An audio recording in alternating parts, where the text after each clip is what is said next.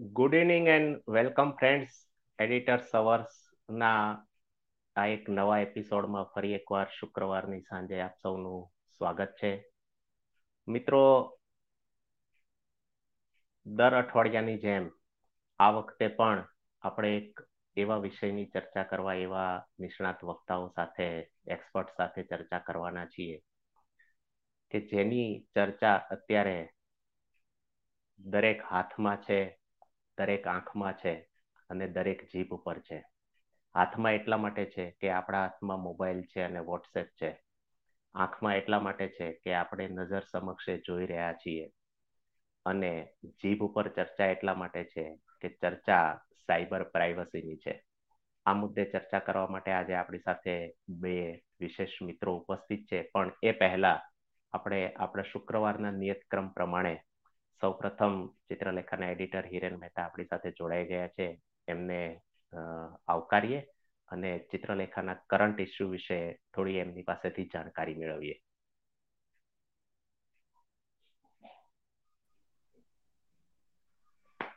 Good evening હિરેનભાઈ કેમ છો? Good evening Ketan કેમ છો? બસ હું મજામાં. તમે કેમ છો? બસ જો ચાલે છે એઝ યુઝ્યુઅલ ઉત્તરાયણ પતી ગઈ પછી હવે કંઈક નવું નવું હવે વોટ્સએપ ને ફેસબુક ના એના સાયબર પ્રાઇવસી ના કનકવા ચગી રહ્યા છે. બે મુદ્દા ચર્ચામાં છે. અત્યારે એક તો આ ઓટીટી પ્લેટફોર્મ ઉપર તાંડવ મચ્યું છે અને બીજું એક તાંડવ વોટ્સઅપ અને પ્રાઇવસી ના નામનું શરૂ થયું છે સોશિયલ મીડિયા પર. બરાબર. એટલે આપણે આજે એની જ ચર્ચા કરીશું. પણ એ પહેલા ચિત્રલેખાનો આજે જે અંક આવ્યો છે એના ઉપર એક નજર નાખીએ. રાઈટ એક વીડિયો ઝલક લઈએ ચિત્રલેખાની. Sure Thank you.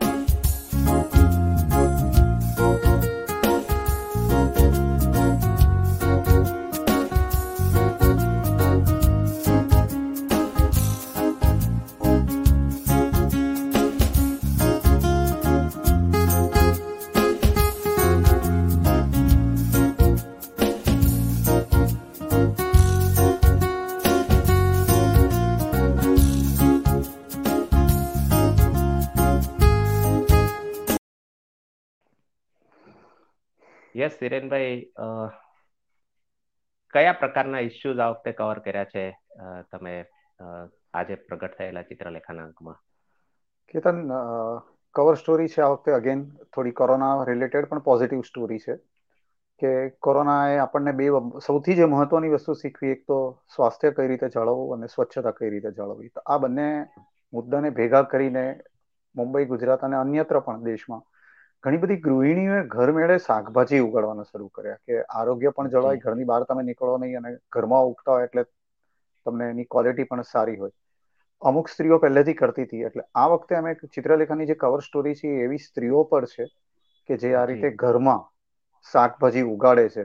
અને અમુક સ્ત્રીઓએ તો આ કોરોનાના જે લોકડાઉનનો લાભ લઈ એટલે શીખવવા પણ શરૂ ઓનલાઈન ટ્રેનિંગ આપવાની પણ શરૂ કરી. એક આખી એટલે કોરોનાની અગેન આ એક પોઝિટિવ ઇફેક્ટ આપણે ગણી શકીએ.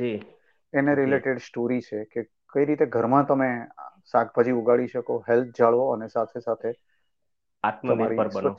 આત્મનિર્ભર બનો યસ શાકભાજીની બાબત આત્મનિર્ભર બનો. બીજી એક વાત છે કચ્છના એક આપણા અમેરિકા જે લોકો ગયા હશે એમાંથી ઘણા ગ્રાન્ડ કેનિયન અને એન્ટેલેપી કેનિયન જોયો હશે કચ્છથી કચ્છમાં ભુજથી ચાલીસ જ કિલોમીટર દૂર આવી એક કોતર છે જેમાં અદ્ભુત રંગીન જેને કહેવાય કુદરતની રંગોળી છે એક એક કોતર છે. એની વાત ભુજના એક ફોટોગ્રાફરે એના એની તસવીરો લીધી.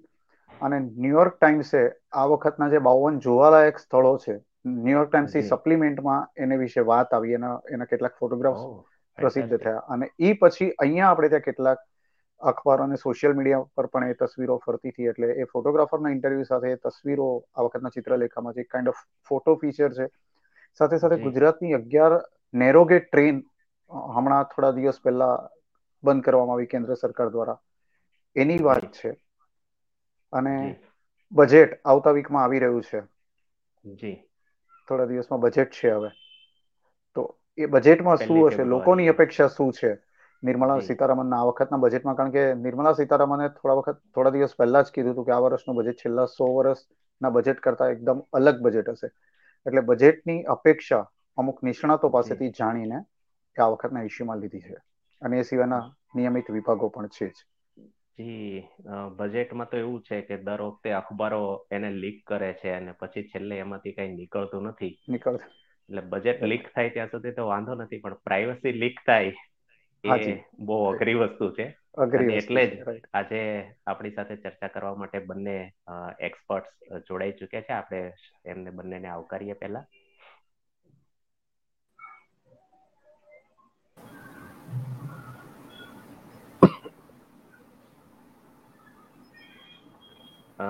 જી હિમાંશુભાઈ જયદીપભાઈ ચિત્રલેખા ડોટ કોમની આ એડિટર્સ અવર્સમાં આપનું સ્વાગત છે. દર્શક મિત્રો આજે જે બંને નિષ્ણાત વક્તાઓ પેનલિસ્ટ આપણી સાથે જોડાયા છે જયદીપ પરીખ અમદાવાદ સ્થિત તેજ સોલ પ્રો કંપનીના ડિરેક્ટર છે અને ડિજિટલ માર્કેટિંગ એક્સપર્ટ છે. ડિજિટલની દુનિયા વિશે ખૂબ બારીકાઈથી એની હલચલ જાણે છે અને આ જે વિષય પરની ચર્ચા કરવા આપણે જઈ રહ્યા છીએ, એ વિષય પર એ લગાતાર ઘણા સમયથી યુઝર્સને સોશિયલ મીડિયા યુઝર્સને એજ્યુકેટ કરતા રહ્યા છે. જયદીપભાઈ again we welcome you thank you આપણી સાથે બીજા એક્સપર્ટ હિમાંશુ કિકાણી છે. તમે અખબારોમાં એમની બાયલાઈન ઘણીવાર વાંચી હશે. ચિત્રલેખામાં પણ હમણાં સુધી નિયમિત રીતે ડિજિટલની દુનિયાનો પરિચય વાચકોને કરાવતા રહ્યા છે. અને સામાન્ય માઇક્રોસોફ્ટ વર્ડ કઈ રીતે વાપરવું એનાથી માંડી અને ફેસબુકની આંટી ઘૂંટી સુધીના સાયબરની દુનિયાના તમામ વિષયો ઉપરની રસપ્રદ સફર એ આપણને નિયમિત રીતે કરાવતા રહે છે અને સાયબર સફર નામનું સંભવતઃ ગુજરાતનું એકમાત્ર સાયબર ટેકનોલોજી ઉપરનું મેગેઝિન એ ચલાવે છે એના એડિટર છે. એટલે આજે આપણે બંને ના નોલેજનો લાભ લેવાનો છે. ફરી એકવાર હિમાંશુભાઈ તમારું સ્વાગત છે. સૌ પ્રથમ તો જેને કહેવાય ને કે આપણે એવું માની લઈએ કે અમે તો ડિજિટલી અનએજ્યુકેટેડ છીએ. બરાબર? એક જનરેશન એવી છે કે જે જેને કહે ને સ્વિચિંગ ઓવર પીરિયડમાં જન્મી છે કે જે નથી સંપૂર્ણપણે ડિજિટલ ટેકનોલોજી સાથે ઉછરી કે નથી એ સ્ટેજે પહોંચી કે જ્યાંથી એ ડિજિટલની દુનિયા વગર ચલાવી શકે. એટલે એ બંને વચ્ચેની જનરેશન છે જે સંપૂર્ણપણે એડપ્ટ પણ નથી કરી શકતી અને સંપૂર્ણપણે એનાથી દૂર પણ નથી રહી શકતી. એટલે સૌ પ્રથમ તો આજે ડિજિટલ પ્રાઇવસી એ શું? તમારી ઓપનિંગ રિમાર્ક્સ એ જાણવી છે કે what is digital privacy privacy કોને કહેવાય? ડિજિટલ પ્રાઇવસી એટલે શું? ઝડપથી એક ઓપનિંગ રિમાર્ક્સ આપીએ, પછી આપણે એના આધારે ચર્ચા આગળ વધારીએ. હિમાંશુભાઈ તમારાથી શરૂઆત કરીએ. સામાન્ય રીતે આપણે એવું માનીએ છીએ કે, એટલે હમણાં જે વોટ્સએપના રેફરન્સ સાથે છે તો મોટે ભાગે પ્રાઇવસી અને સિક્યોરિટી એ બેમાં આપણને ખાસી ગૂંચવણો એવું લાગે છે. હું એક સાવ સાદું ઉદાહરણ આપું કે, આપણે માની લો કે એક કાચના ઘરમાં રહીએ છીએ અને કાચનું ઘર છે, એ કાચ છે, એ બુલેટ પ્રૂફ ગ્લાસનું બનેલું છે. તો આપણને પ્રાઇવસી નથી રહેતી સિક્યોરિટી મળે છે. ફેર આટલો છે સિક્યોરિટી અને પ્રાઇવસીમાં ફેર એટલો છે કે આપણે ઇન્ટરનેટ ઉપર કંઈ પણ કરીએ એ જ્યારે બીજી કોઈ વ્યક્તિ એની પર નજર રાખી શકે દેટ મીન્સ કે આપણી પ્રાઇવસી નથી. પણ જો એ બીજી વ્યક્તિ સુધી આપણો સેન્સિટિવ ડેટા એટલે સપોઝ આપણા બેંક ખાતાની વિગતો ન પહોંચતી હોય તો એ સિક્યોરિટી છે. સાદી સાદી ડેફિનેશન હતી જ છે. જી જયદીપભાઈ વોટ હિમાંશુભાઈ સેડ તમારા મતે what is digital privacy is all about digital privacy એટલે તમારો ડિજિટલ ડેટા છે એ કોઈ પણ શેપ ઓર ફોર્મમાં યુઝર પાસે પહોંચે. ધારો કે તમે ઘણી બધી સાઇટ અત્યારે વિઝિટ કરતા હશો નીચે કુકીનું નોટિફિકેશન આવે. આપણે ગુજરાતમાં ઘણા બધા ડાયાબિટીસ વાળા હોય છે એ લોકો વિચારે કુકી ખાવી કે ના ખાવી. સો એ એ એ તમને પૂછે છે તમારી ઇન્ફોર્મેશન અમે શેર કરીએ કે નહીં? આપણે ભોળપણે હા પાડી દઈએ. તો એ આપણો ડેટા કોઈક શેપ ઓર ફ્રેમમાં એ સાઇટ યુઝ કરી રહી છે. પણ જેમ હિમાંશુભાઈ કીધું એમ કે આપણો જે ડેટા જે પર્સનલ હોવો જોઈએ કે જે બેંક એકાઉન્ટ છે કે આપણા અમુક ટ્રાન્ઝેક્શન છે આપણી અમુક ઇન્ફોર્મેશન જે વેબમાં ઇઝીલી અવેલેબલ ના હોવી જોઈએ. વેબમાં શું ડાયરેક્ટ પણ અવેલેબલ ના હોવી જોઈએ. એ ઇન્ફોર્મેશન જ્યાં સુધી સિક્યોર રહેતી હોય ત્યાં સુધી કોઈ વાંધો નથી પ્રાઇવસીનો જી. બરાબર.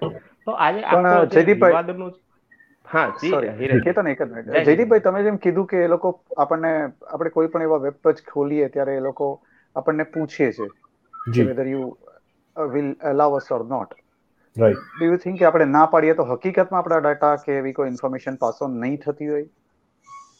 એ હિરણભાઈ એટલે જો હું તમને ટેક્ટિકલ આન્સર આપું તો આ બધું છે ને પ્રાઇવસી જ્યારે ઇન્ટરનેટ ઉપર હોઈએ ને ત્યારે ઓલું પરણિત પુરુષ જેવું છે. પત્ની કે એટલે આપણે હાકેના ઓપ્શન આપેલા હોય પણ આપણે શું જવાબ આપવાનો આપણને ખબર જ હોય છે. રાઈટ સો આ વસ્તુ એવી છે એટલે તમે જ્યારે ઇન્ટરનેટ સાથે કનેક્ટ થાવ છો ત્યારે જો હાકેનામાં જ જવાબ જોઈતો હોય તો તમારો ડેટા કોઈ સિક્યોર નથી. એ આજે બેંક કે પોતે તમે હમણાં ઘણા બધા લોકોના ટ્વિટર એકાઉન્ટ માઇક્રોસોફ્ટના હેડ એટલે બિલ ગેટ સુધીના ટ્વિટર એકાઉન્ટ હેક થયા હતા. એટલે જો એ લોકોને હેક થતા હોય તો આપણે તો બહુ નોર્મલ માણસો છીએ.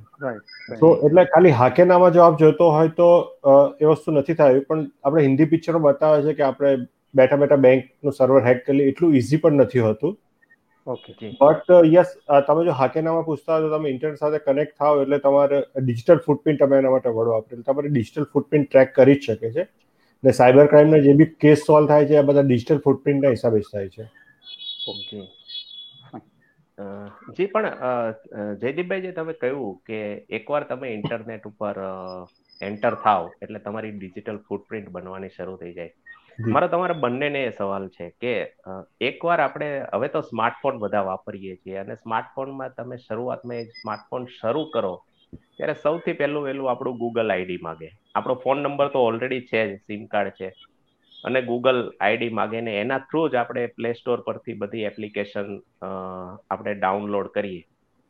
તો અત્યારે જે વોટ્સઅપના કારણે જે પ્રાઇવસીની બુમરાણ મચી છે પણ એના તમને એવું નથી લાગતું? એના કરતાં ઓલરેડી જ્યારે આપણે સ્માર્ટફોનમાં એકવાર નંબર અને મેલ આઈડી નાખીએ છીએ આપણું ત્યારથી જ આપણી પ્રાઇવસી લગભગ જેને કહેવાય ને કે જાહેર થઈ ચૂકી હોય. યા સો જી કેતનભાઈ એટલે એમાં એવું છે કે જ્યારે તમે ઇન્ટરનેટ સાથે કનેક્ટ થાવ છો ત્યારે તમારો ડેટા ટ્રાવેલ થાય છે. જો તમને પ્રાઇવસીની ખરેખર બહુ જ હોય તો તમે ઓલો આપણે પહેલા ડબલા વાળો ફોન આવતો હતો એ વાપરો. ઓર જે કીપેડ વાળો ફોન આવતો હતો સાદો નોટ સ્માર્ટફોન કારણ કે સ્માર્ટફોન એટલો સ્માર્ટ છે કે તમારો ડેટા એન કેન પ્રકારે જે તે જગ્યાએ પહોંચાડવાની જગ્યાએ પહોંચાડી દે છે અને જેમ સૂચના આપવામાં આવેલી છે રીતે. કે તમે એન્ડ્રોઈડ વાપરો કે આઈઓએસ વાપરો પણ એ લોકો એવું કહે છે કે અમે તમારો ડેટા સિક્યોર રાખવા સિંક કરી આપે છે. સિંકિંગનો એક ઓપ્શન હોય છે. વચ્ચે ઘણી વખત થયું હતું કે આપણો ડેટા ચાઇના જતો રહે છે અમુક ચાઇનાની કંપનીના ફોન વાપરો. પણ બોટમ લાઈન એ છે કે એના સર્વર ચાઇનામાં છે તો ચાઇના જાય છે. એનો સર્વર યુએસમાં તો યુએસમાં જાય. ને આપણા દેશમાં એવો કોઈ કાયદો નથી કે આ દેશનો ડેટા આ દેશમાં જ રહ્યો છે. ધારો કે જર્મનીમાં એવો કાયદો છે.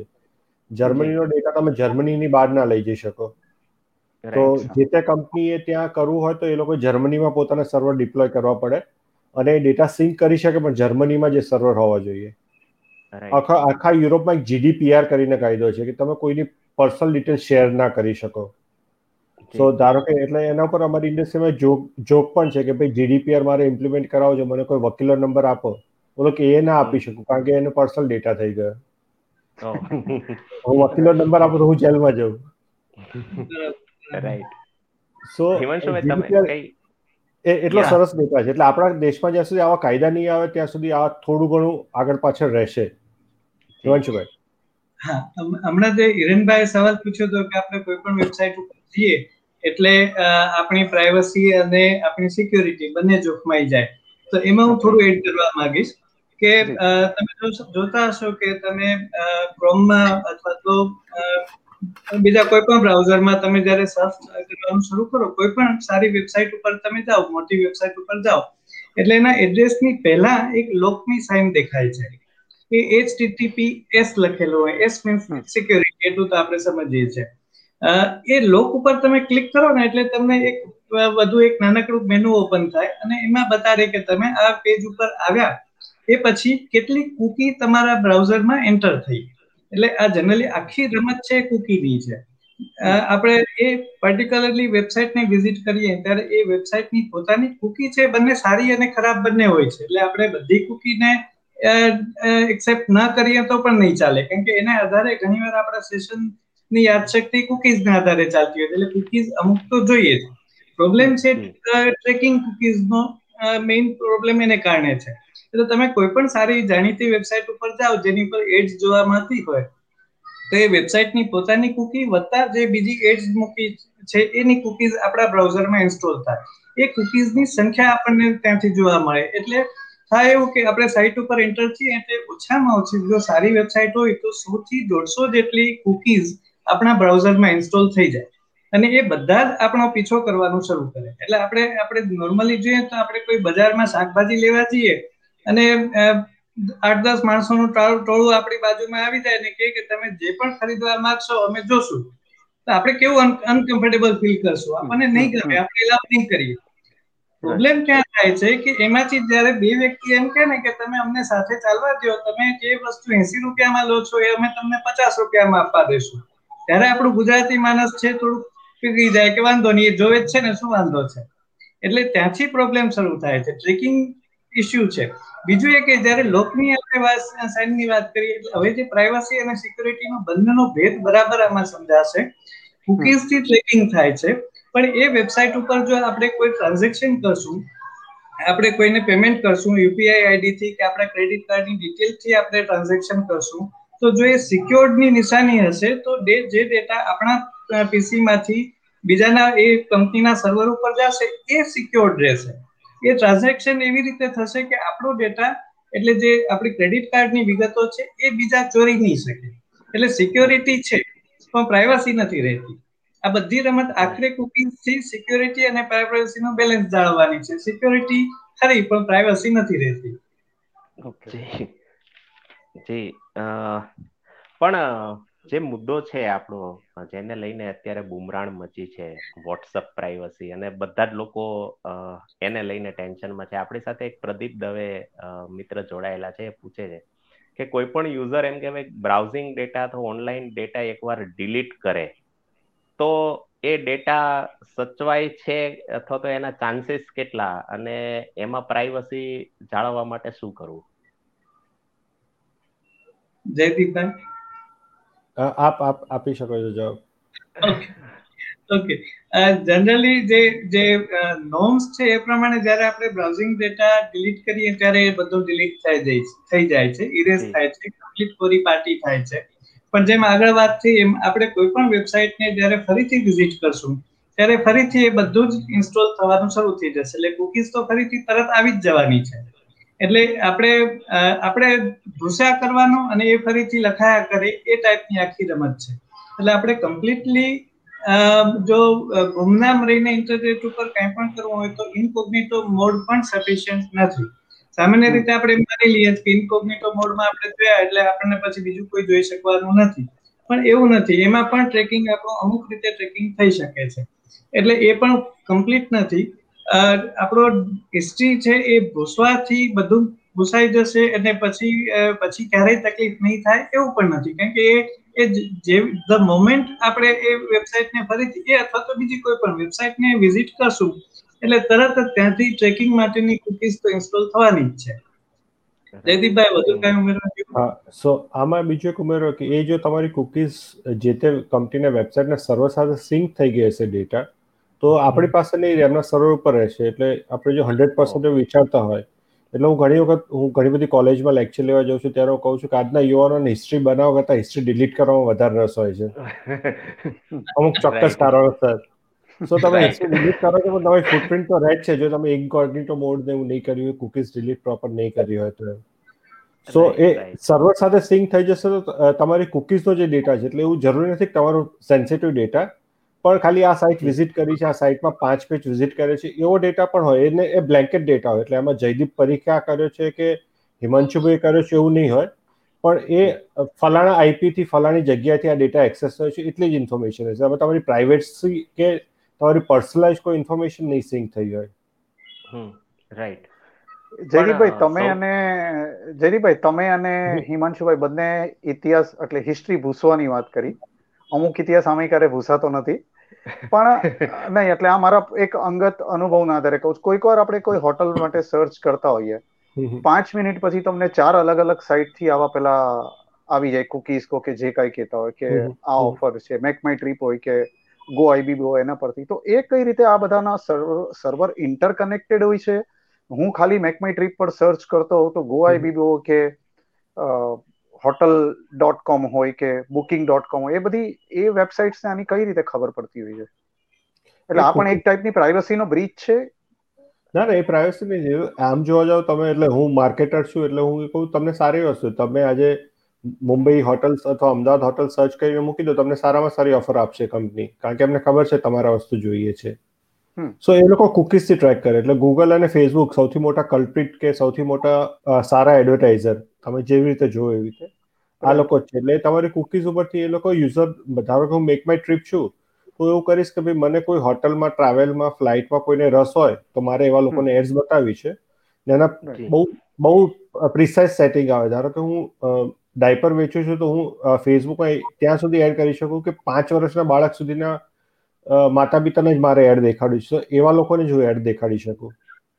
એટલી હદ સુધી હું ડિફાઇન કરી શકું છું એમ.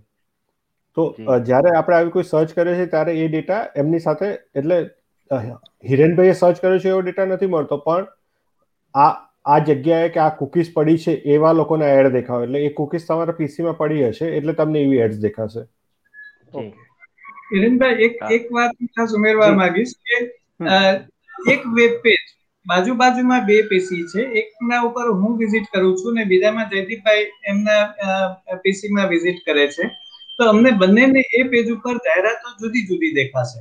જી. એનો એનો મેઇન રીઝન આ છે કે આખું ગૂગલ છે કે ફેસબુક છે અને બીજા એવા ઘણા બધા એડવર્ટાઇઝિંગ નેટવર્ક છે. જે તમે વાત કરી ને કે આ બધા સર્વર એકમેક સાથે કનેક્ટેડ હશે કે કેમ? સર્વર ડાયરેક્ટલી કનેક્ટેડ નથી. પણ એ બધા કોમન કોમન એડવર્ટાઇઝિંગ નેટવર્કની સગવડનો લાભ લેતા હોય. એટલે સપોઝ સપોઝ હું એક તમે જે વાત કરી એમ ગો આઈબીબો નો ઉપર હું વિઝિટ કરી અને મેં જોયું કે મને આમાં રસ છે. હવે એ એ અમદાવાદથી ગોવાની ફ્લાઇટમાં મને રસ બતાડ્યો. હવે ત્યાંથી હું બીજા કોઈ પણ સાઇટ ઉપર ગયો એટલે એ પેજ ઉપર અમુક અમુક સ્પેસ જેમ મેગેઝિનમાં આપણે અમુક પેજ ઉપર એડવર્ટાઇઝમેન્ટ હોય છે એમ એવી જ રીતે વેબસાઇટ ઉપર અમુક અમુક સ્લોટ છે એડવર્ટાઇઝમેન્ટ માટે ખાલી રાખેલા હોય. અને એની આમ જો તો બહુ અમેઝિંગ સ્માર્ટ ટેકનોલોજી છે કે આપણે એક વ્યક્તિ એ સાઇટ ઉપર આવી એને જુદા જુદા એ સ્લોટ જે ખાલી છે એની ઉપર જાહેરાત બતાડવા માટે પાર વગરની કંપની રેડી છે. એ ઇન્સ્ટન્ટલી બોલી બોલાય છે. જે હું એ પેજ ઉપર આવ્યો સપોઝ મને આઈબીપી નો પ્રોબ્લેમ છે તો મારી હિસ્ટ્રી એવી હશે તો એ કોઈ વ્યક્તિ એવી બતાડશે. જે આઈબીપી ની દવા વેચતી હશે તો એ મને એનો જાહેરાત બતાડવા માંગતી હશે. મેં અમદાવાદ ગોવા સર્ચ કર્યું છે એટલે એને ઇન્ટરેસ્ટ છે. તો એવી કોઈ ટ્રાવેલ કંપની છે એ બતાડવા માંગતી હશે. ગોવાની કોઈ હોટેલ છે એને પોતાની એડ મને બતાડવી હશે. એટલે પાર વગરની કંપની એટ એ ટાઈમ મારું એટેન્શન ગ્રેપ કરવા માટે ટ્રાય કરશે. અને એનું ઇન્સ્ટન્ટ હરાજી બોલાય.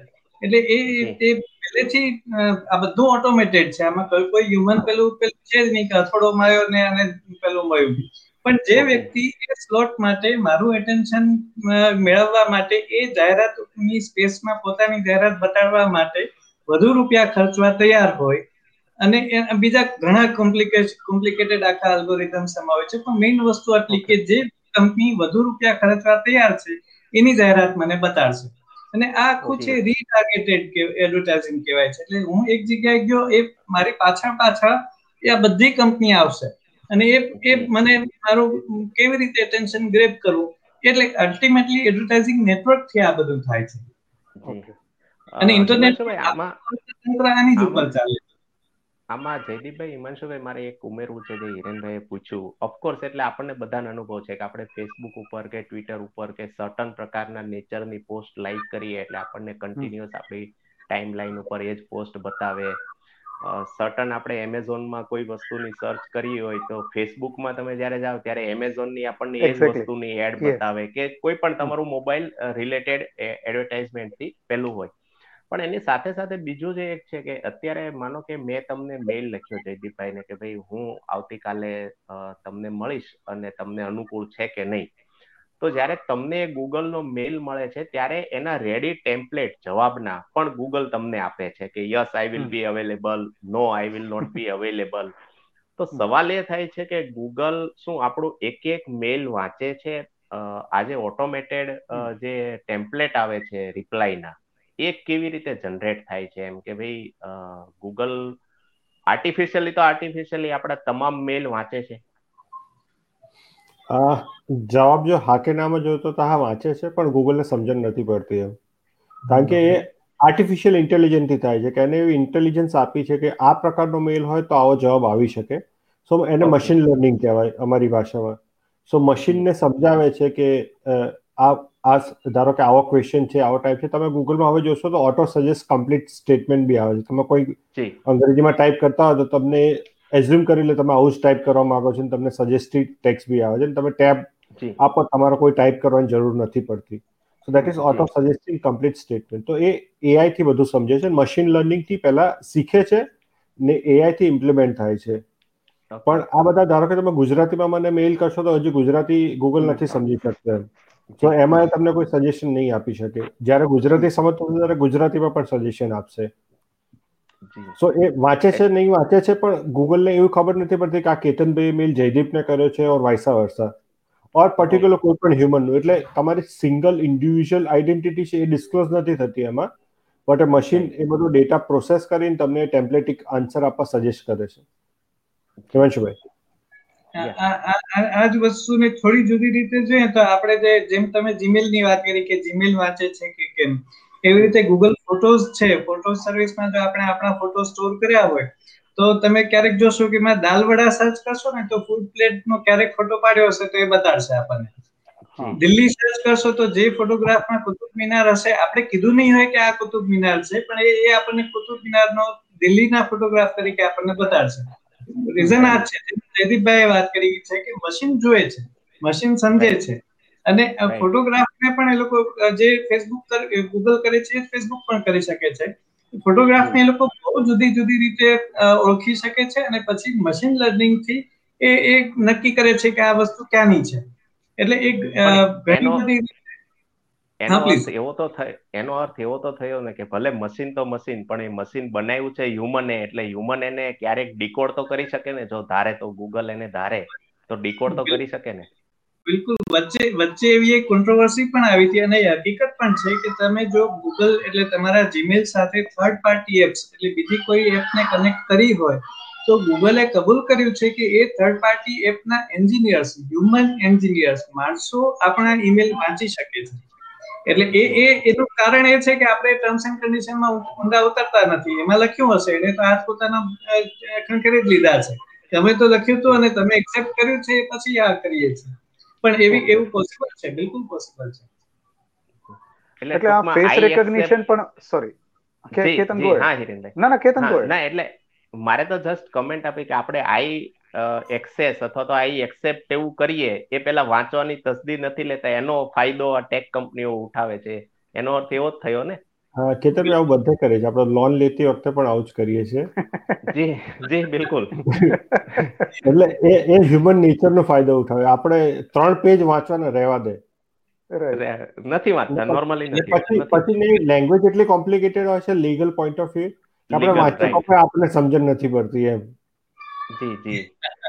હિરેનભાઈ તમે સવાલ પૂછો પછી બે ત્રણ મિત્રોના સવાલ આવ્યા છે એટલે આપણે એ પણ લઈએ. ના એટલે મારે એ જ કેવું હતું કે હમણાં જે વાત થઈ કે આપણે ફેસ રેકોગ્નિશન પણ એટલે ઘણા બધા ફોટામાં પણ આપણને એવું દેખાય કે આ ધીસ કુડ બી યુ એટલે આ ફોટામાં તમે હોઈ શકો છો. તો એ ફોટો ફેસ રેકોગ્નિશન પણ આમાં ઇનબિલ્ટ હવે આવી જ ગયું છે બધી એપ્સમાં કે એ રીતે? એટલે સ્પેશિયલી ગૂગલ અને ફેસબુક પાસે એવી એડવાન્સ ટેકનોલોજી છે કે તમને બહુ જ પ્રિસાઇઝલી આઈડેન્ટિફાઈડ કરી શકે છે. ફેસ અગેન અગેન આ પણ આર્ટિફિશિયલ ઇન્ટેલિજન્સ છે. પણ જે મિત્રો જોઈ રહ્યા છે ને વિચારે આર્ટિફિશિયલ ઇન્ટેલિજન્સ તો હું એટલું કહેવા માંગીશ કે artificial intelligence never beat human stupidity તો એટલે આપણે જે સ્ટુપિડિટી કરતા હોઈશું એ આઈડેન્ટિફાય કરશે ને એ જુદું બી પાડી દેશે એમ. પણ આમ જોવા જાવ તો ફેસ રેકોગ્નિશન ટેકનોલોજી સારી છે. આજે ધારો કે તમે દરરોજ ફોટા લો છો તમારે સેગ્રિકેટ કરવા છે તો તમે ઇઝીલી કરી બી શકો છો ટેકનોલોજીની મદદથી. That is a good sign as well એટલે બધી વાતમાં બેધારી તલવાર જ છે. એક બાજુ બહુ સરસ સગવડ છે અને બીજી બાજુ નેગેટિવ ઇફેક્ટ પણ છે. આપણે બંને બાબતો સમજવી પડશે. અને શું લાભ લેવો છે એ વિચારવાનું છે બસ.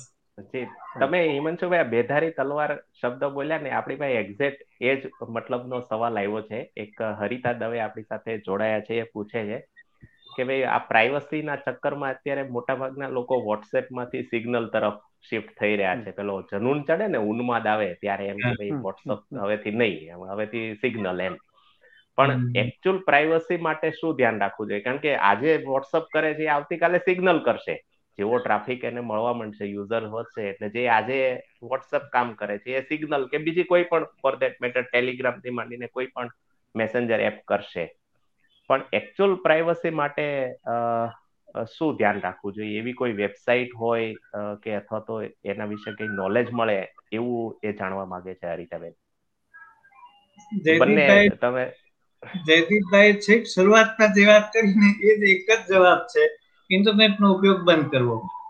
એ સિવાય કમ્પ્લીટ પ્રાઇવસી પોસિબલ જ નથી. અનફોર્ચ્યુનેટલી ઇન્ટરનેટનું મોડેલ જ એ રીતનું ડેવલપ થયું છે કે એ પ્રીમિયમ મોડેલ છે. એટલે ફ્રી સર્વિસ આપવી અને જાહેરાત કમાણી બીજી કોઈ જગ્યાએથી કરવી. હવે ત્યારે બીજી કોઈ જગ્યાએથી કમાણી કરવાની હોય, ત્યારે એમણે એને એવું એશ્યોરન્સ આપવું પડે કે તમે અમને જાહેરાત, અમારા થ્રુ જાહેરાત આપશો તો તમને ઇન્કમ થશે. તો એ એ ફેસબુક છે, એ આવી ખાતરી વેચે છે કે તમે ફેસબુક ઉપર જાહેરાત આપશો તો તમને મેક્સિમમ રિટર્ન મળશે. એ એ આરઓઆઈ જયદીપભાઈની ભાષા છે કે આરઓઆઈ મેક્સિમમ આરઓઆઈ ખાતરી એ લોકો ત્યારે આપી શકે, જ્યારે એ પ્રિડિક્ટ કરી શકે કે આપણે શું કરવાના છે. આપણે શરૂઆતમાં જે વાત થઈ કે સોશિયલ ડાયલેમાં ડોક્યુમેન્ટરીમાં આ જ બધી વાત છે કે ફેસબુક અનફોર્ચ્યુનેટલી હું ઘણીવાર કહું છું કે અનફોર્ચ્યુનેટલી આપણો આ જે આખી વસ્તુ છે આર્ટિફિશિયલ ઇન્ટેલિજન્સ કો કે અલ્ગોરિધમ ડેવલપમેન્ટ કો મશીન લર્નિંગ કો, એ બધા, આપણે બધા નાનપણમાં પેલું પૈડું દોડાવતા. અને એક તબક્કો એવો આવતો કે પૈડું આપણાથી આગળ નીકળી જાય ને આપણે પછી એને પહોંચી ન શકીએ. અત્યારે એવું થયું છે કે ટેકનોલોજી નું પૈડું ઘણું આગળ નીકળી ગયું અને એ પાછું પેલું આર્ટિફિશિયલ ઇન્ટેલિજન્સ ડ્રીવન છે એટલે એની મેં પડે એમ છે જ નહીં એ તો ચાલતું જ રહેવાનું છે. આપણે એના સુધી પહોંચી નથી શકવાના. આમાં હું એટલું કે માર્કેટિંગમાં અમે છે ને અમુક આવી રીતે જાર્ગન્સ વાપરતા હોય તો બે જાર્ગન્સ આમાં એડ કરવા માંગીશ. કે when product is free you are the product એ આપણે સમજવું જરૂરી છે. હવે વોટ્સએપને સર્વરની કોસ્ટ આવે છે. તમે ઇન્ટરનેટમાં કંઈ પણ કરો તમારે કોસ્ટ છે. ધારો કે સિગ્નલની તમે વાત કરો છો હમણાં થોડા દિવસ પહેલા મેં ન્યૂઝ વાંચ્યા સિગ્નલના બધા સર્વર ડાઉન થઈ ગયા. કારણ કે ઇન્ડિયા જેવા દેશમાં એને પોપ્યુલારિટી મળી ગઈ. એક સાથે બહુ બધા ઇન્સ્ટોલેશન થયા. સો એ તો એનજીઓ ની રીતે ચલાવે છે. એ લોકો પાસે એટલા પૈસા નથી. નવા સર્વર ફાસ્ટ ડિપ્લોય કરવાના. ને દરેક જ્યારે સેવાનું કામ કરતા ત્યારે પૈસા લિમિટેડ જ હોય. હવે એમની પાસે નવા પૈસા આવશે ત્યારે સર્વર ડેવલપ કરશે ત્યાં સુધી તમે શું કરશો? કમ્યુનિકેશન બંધ કરી દેશો. વિચ ઇઝ નોટ પોસિબલ તો એ લોકો ક્યાંકથી પૈસા તો રેસ કરવા પડશે એટલે there is no free lunch બીજું અમે બધા લોકોને સમજાવતા કે there is no free lunch આપણે ગુજરાતીમાં સમજ્યા જ છે કે ભાઈ ક્યાંક ને ક્યાંક તો સેટિંગ કરવું જ પડે આપણે તો આ એવી વસ્તુ છે કે તમે ને બીજું પ્રાઇવસીની જે વાત કરી છે એ તમારો બેંક એકાઉન્ટ ડિટેલ તો માંગતા નથી.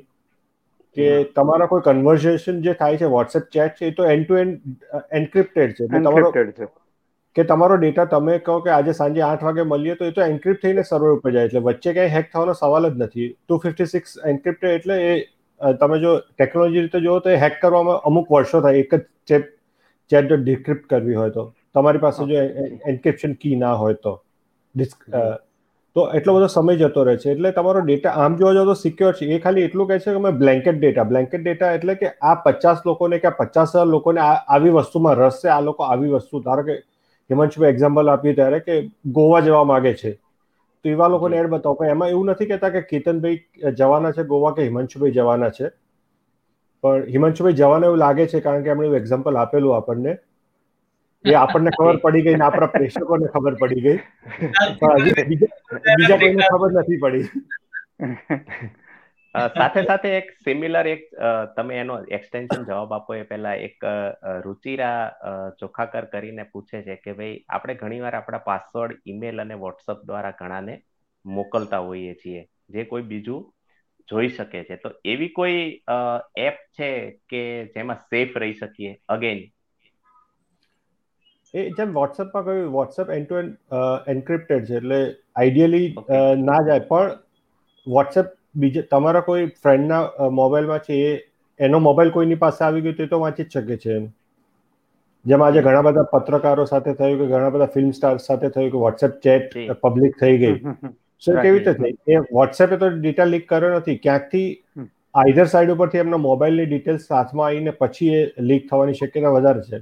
સો એવા કેસમાં લીક થઈ તમે કોઈને ઈમેલ ઉપર મોકલ્યો હોય તો એવા કેસમાં ઈમેલ કોઈ બીજો વાંચી લે અથવા ઈમેલ કોઈને ફોરવર્ડ કરે તો એ લીક થઈ શકે છે એના માટે ઘણી બધી એવી લાસ્ટ પાસ ને ગૂગલની પોતાની બી પાસવર્ડ મેનેજરની એવી સગવડ છે. એ જો તમે એક જ બ્રાઉઝર વાપરતા હતા એક જ આઈડીથી મલ્ટિપલ જગ્યાએ લોગિન કરતા હોય તો એ બધી સગવડ વાપરી શકો છો તો એ એન્ક્રિપ્ટેડ જે બી સર્વિસ તમને એન્ક્રિપ્ટેડ ડેટા આપે છે એમાં સિક્યોરિટી થોડી વધારે છે નોર્મલ કરતાં.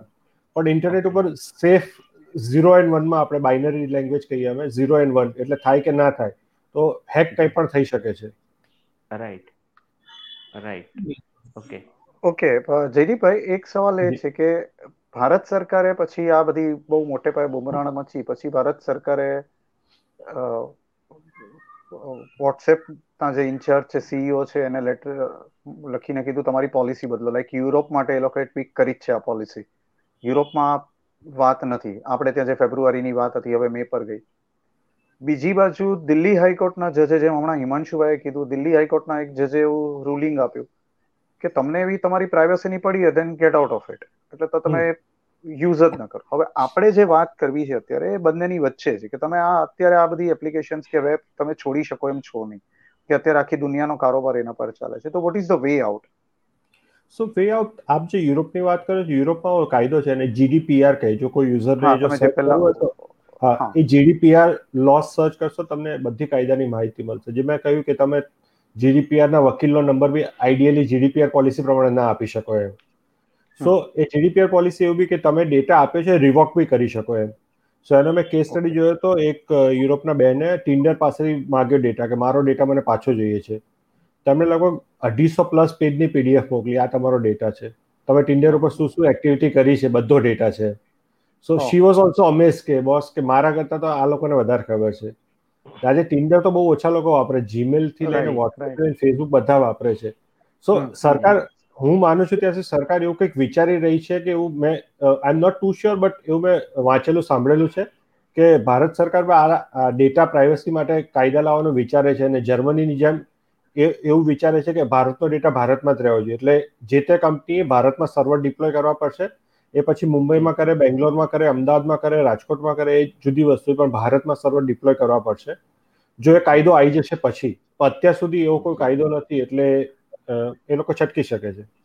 પણ આ વાત તો પાંચ સાત વર્ષ પહેલા પણ હતી કે સર્વર અહીંયા ઇન્ડિયામાં હોવા જોઈએ ઇન્ડિયન ઓપરેશન્સ માટે.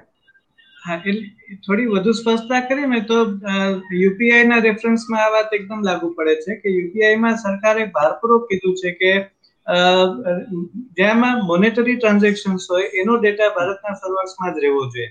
તમને ખ્યાલ હોય તો વોટ્સએપ ઉપર પેમેન્ટ સર્વિસ હવે છેક શરૂ થઈ ખાલી વીસ કરોડ લોકો માટે શરૂ થઈ છે. અને એની પહેલા લગભગ અઢી વર્ષ પહેલાથી પેમેન્ટ સર્વિસ શરૂ થઈ ગઈ હતી વોટ્સએપ ઉપર. માત્ર દસ લાખ લોકો પૂરતી એની પરમિશન હતી અને આરબીઆઈ અને યુપીઆઈ બંને તરફથી પરમિશન માત્ર દસ લાખ લોકો પૂરતી હતી. અને એનું રીઝન આ જ હતું કે ત્યારે વોટ્સએપમાં કમ્પ્લીટ આપણો ડેટા છે એ ભારતના સર્વરમાં નહોતો રહેતો.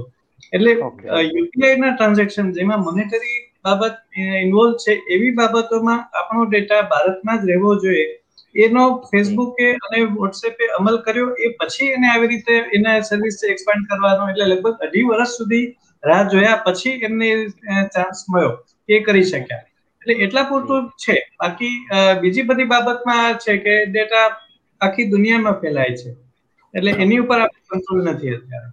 ને બીજું હિરેનભાઈ એવું છે કે એ કદાચ સરકાર કાયદો લાવી પણ દે પણ આપણું ઇન્ડિયામાં એટલું ઇન્ટરનેટ ઇન્ફ્રાસ્ટ્રક્ચર બી એટલું સ્ટ્રોંગ જોઈએ કે આપણી પાસે સર્વર બી એવા સ્ટ્રોંગ જોઈએ. જ્યાં બધો ડેટા રાખી શકે સ્પીડથી ડેટા જ્યારે જોઈએ ત્યારે સર્વ કરી શકે. હવે છેલ્લા કેટલાક વર્ષથી અમુક પ્રાઇવેટ કંપની સારું ઇન્ફ્રાસ્ટ્રક્ચર ઇમ્પ્રુવ કરી રહી છે જેને આપણે હંમેશા ગાળો દેતા હોઈએ છીએ. પણ તમે જો ઇન્ટરનેટની રીતે જો તમે ગ્રોથની રીતે જો તો બહુ સારી વસ્તુ છે. સો અને અત્યારે ઇન્ટરનેટ માટે ઇન્ડિયામાં સૌથી ચીપેસ્ટ ડેટા છે એમ. ને એ ફાઇટ હજી બી ચાલી રહી છે. તો એનો ક્યાંક ને ક્યાંક યુઝરને ફાયદો થશે ને જો સારો ડેટા હજી વધારે સ્પીડથી મળતો રહેશે સારા સર્વર ડિપ્લોય થશે તો સરકારને કાયદો લાવવામાં સરળતા રહેશે. નહીતર કંપની પાસે છટક મારી રહેશે. અમારે તો કરવું છે પણ તમારા દેશમાં શક્ય નથી. કરવા નથી દેતા. રાઈટ આપણી પાસે બીજા સવાલો આવી રહ્યા છે. એક શરદ રાવલ આપણને પૂછે છે કે ઓપન સોર્સ એટલે શું અને એ રિલાયેબલ છે અને કેટલું સેફ છે? કે હિમાંશુભાઈ સારી રીતે સમજાવી શકશે આને. ઓપન સોર્સ આપણે સોફ્ટવેરની બાબતમાં જનરલી બે શબ્દો વપરાય છે કે પ્રોપ્રાઇટરી સોફ્ટવેર અને open source software proprietary software એવા છે કે સપોઝ માઇક્રોસોફ્ટ વર્ડ છે કે એમએસ ઓફિસ છે, તો એ માઇક્રોસોફ્ટ કંપનીએ ડેવલપ કરેલું અને એવું સોફ્ટવેર છે, એવો પ્રોગ્રામ છે, જેનો કોડ એને પ્રાઇવેટ રાખ્યો છે, એટલે પોતાની સિક્રેટ રાખ્યો છે, એ એને બીજાને આપ્યો નથી. જનરલી ઓપન સોર્સ કોડ હોય છે એ એવા હોય છે કે તમને હમણાં ન્યૂઝમાં આવ્યું હતું કે આરોગ્ય સેતુનો કોડ પણ ઓપન સોર્સ કરવામાં આવ્યો. એનો એ એનો મતલબ એવો થયો કે એનો કોડ હવે પબ્લિકલી અવેલેબલ છે. આ આઈ થિંક સિગ્નલના રેફરન્સમાં આ સવાલ પૂછવાનો હશે કે વોટ્સએપ પ્રોપ્રાઇટરી સોફ્ટવેર છે જ્યારે સિગ્નલ છે ઓપન સોર્સ સોફ્ટવેર છે એટલે વધુ સેફ છે. એક રીઝન એવું છે કે સિગ્નલનો કોડ છે, એમાં જ્યારે કંપની દાવો કરે કે એન્ડ ટુ એન્ડ એન્ક્રિપ્ટેડ છે, ત્યારે એ કોડ જો ઓપન હોય, તો એ સબ્જેક્ટના જે પણ એક્સપર્ટ છે, એ કોડને પોતાની રીતે તપાસી શકે અને એ જોઈ શકે કે આ દાવો કેટલો સાચો છે. એક બીજી ગેરમાન્યતા આપણે ત્યાં આવી છે કે ઓપન સોર્સ સોફ્ટવેર હોય એટલે ફ્રી જ હોય. એ જનરલી સાચું નથી. મોટા ભાગે ફ્રી હોય છે, પણ અમુક એનો પેઇડ પણ હોઈ શકે. ડિફરન્સ આ છે. પ્રોપ્રાઇટરી અને ઓપન સોર્સ સોફ્ટવેર અને સોરી ઓપન સોર્સમાં બીજો એક ફાયદો એ પણ છે કે કોઈ પણ કંપની એમાં પોતાની રીતે એમાં ફેરફાર જો કરો કારણ કે કોડ એની પાસે અવેલેબલ છે. એટલે એ કોડમાં એને પોતાની રીતે કોઈ ઉમેરા કરવા હોય સુધારા કરવા હોય તો એ રીતે કરી શકે છે. એ ઓપન સોર્સ છે. એટલે ઓપન સોર્સનો બીજો એક ફાયદો બહુ સારો જે મેં ઓબ્ઝર્વ કર્યો છે. કમ્યુનિટી બહુ સારી બિલ્ડ થાય છે. એટલે તમે જ્યારે પ્રોપરેટરી હોવ છો ત્યારે શું છે કે તમારી ટીમ કે તમે જેટલા એમ્પ્લોયને હાયર કરી શકો એ પ્રમાણે ગ્રોથ કરો છો. પણ ઓપન સોર્સ પબ્લિક માટે છે એટલે by the people for the people વાળી વાત છે. એટલે લોકો બી જાતે કહે છે કે ભાઈ ધારો કે આ વસ્તુ નથી ચલો મારી ટીમ તમને બનાવી દેશે. એ ફ્રીમાં જ છે તમે ફ્રીમાં આપો છો. તો ઓવરઓલ કમ્યુનિટી સારી ડેવલપ થાય છે અને ઓવરઓલ પ્રોડક્ટ સારી ઇમ્પ્રુવ થાય છે. વર્ડપ્રેસ બહુ સરસ એક્ઝામ્પલ છે એનું.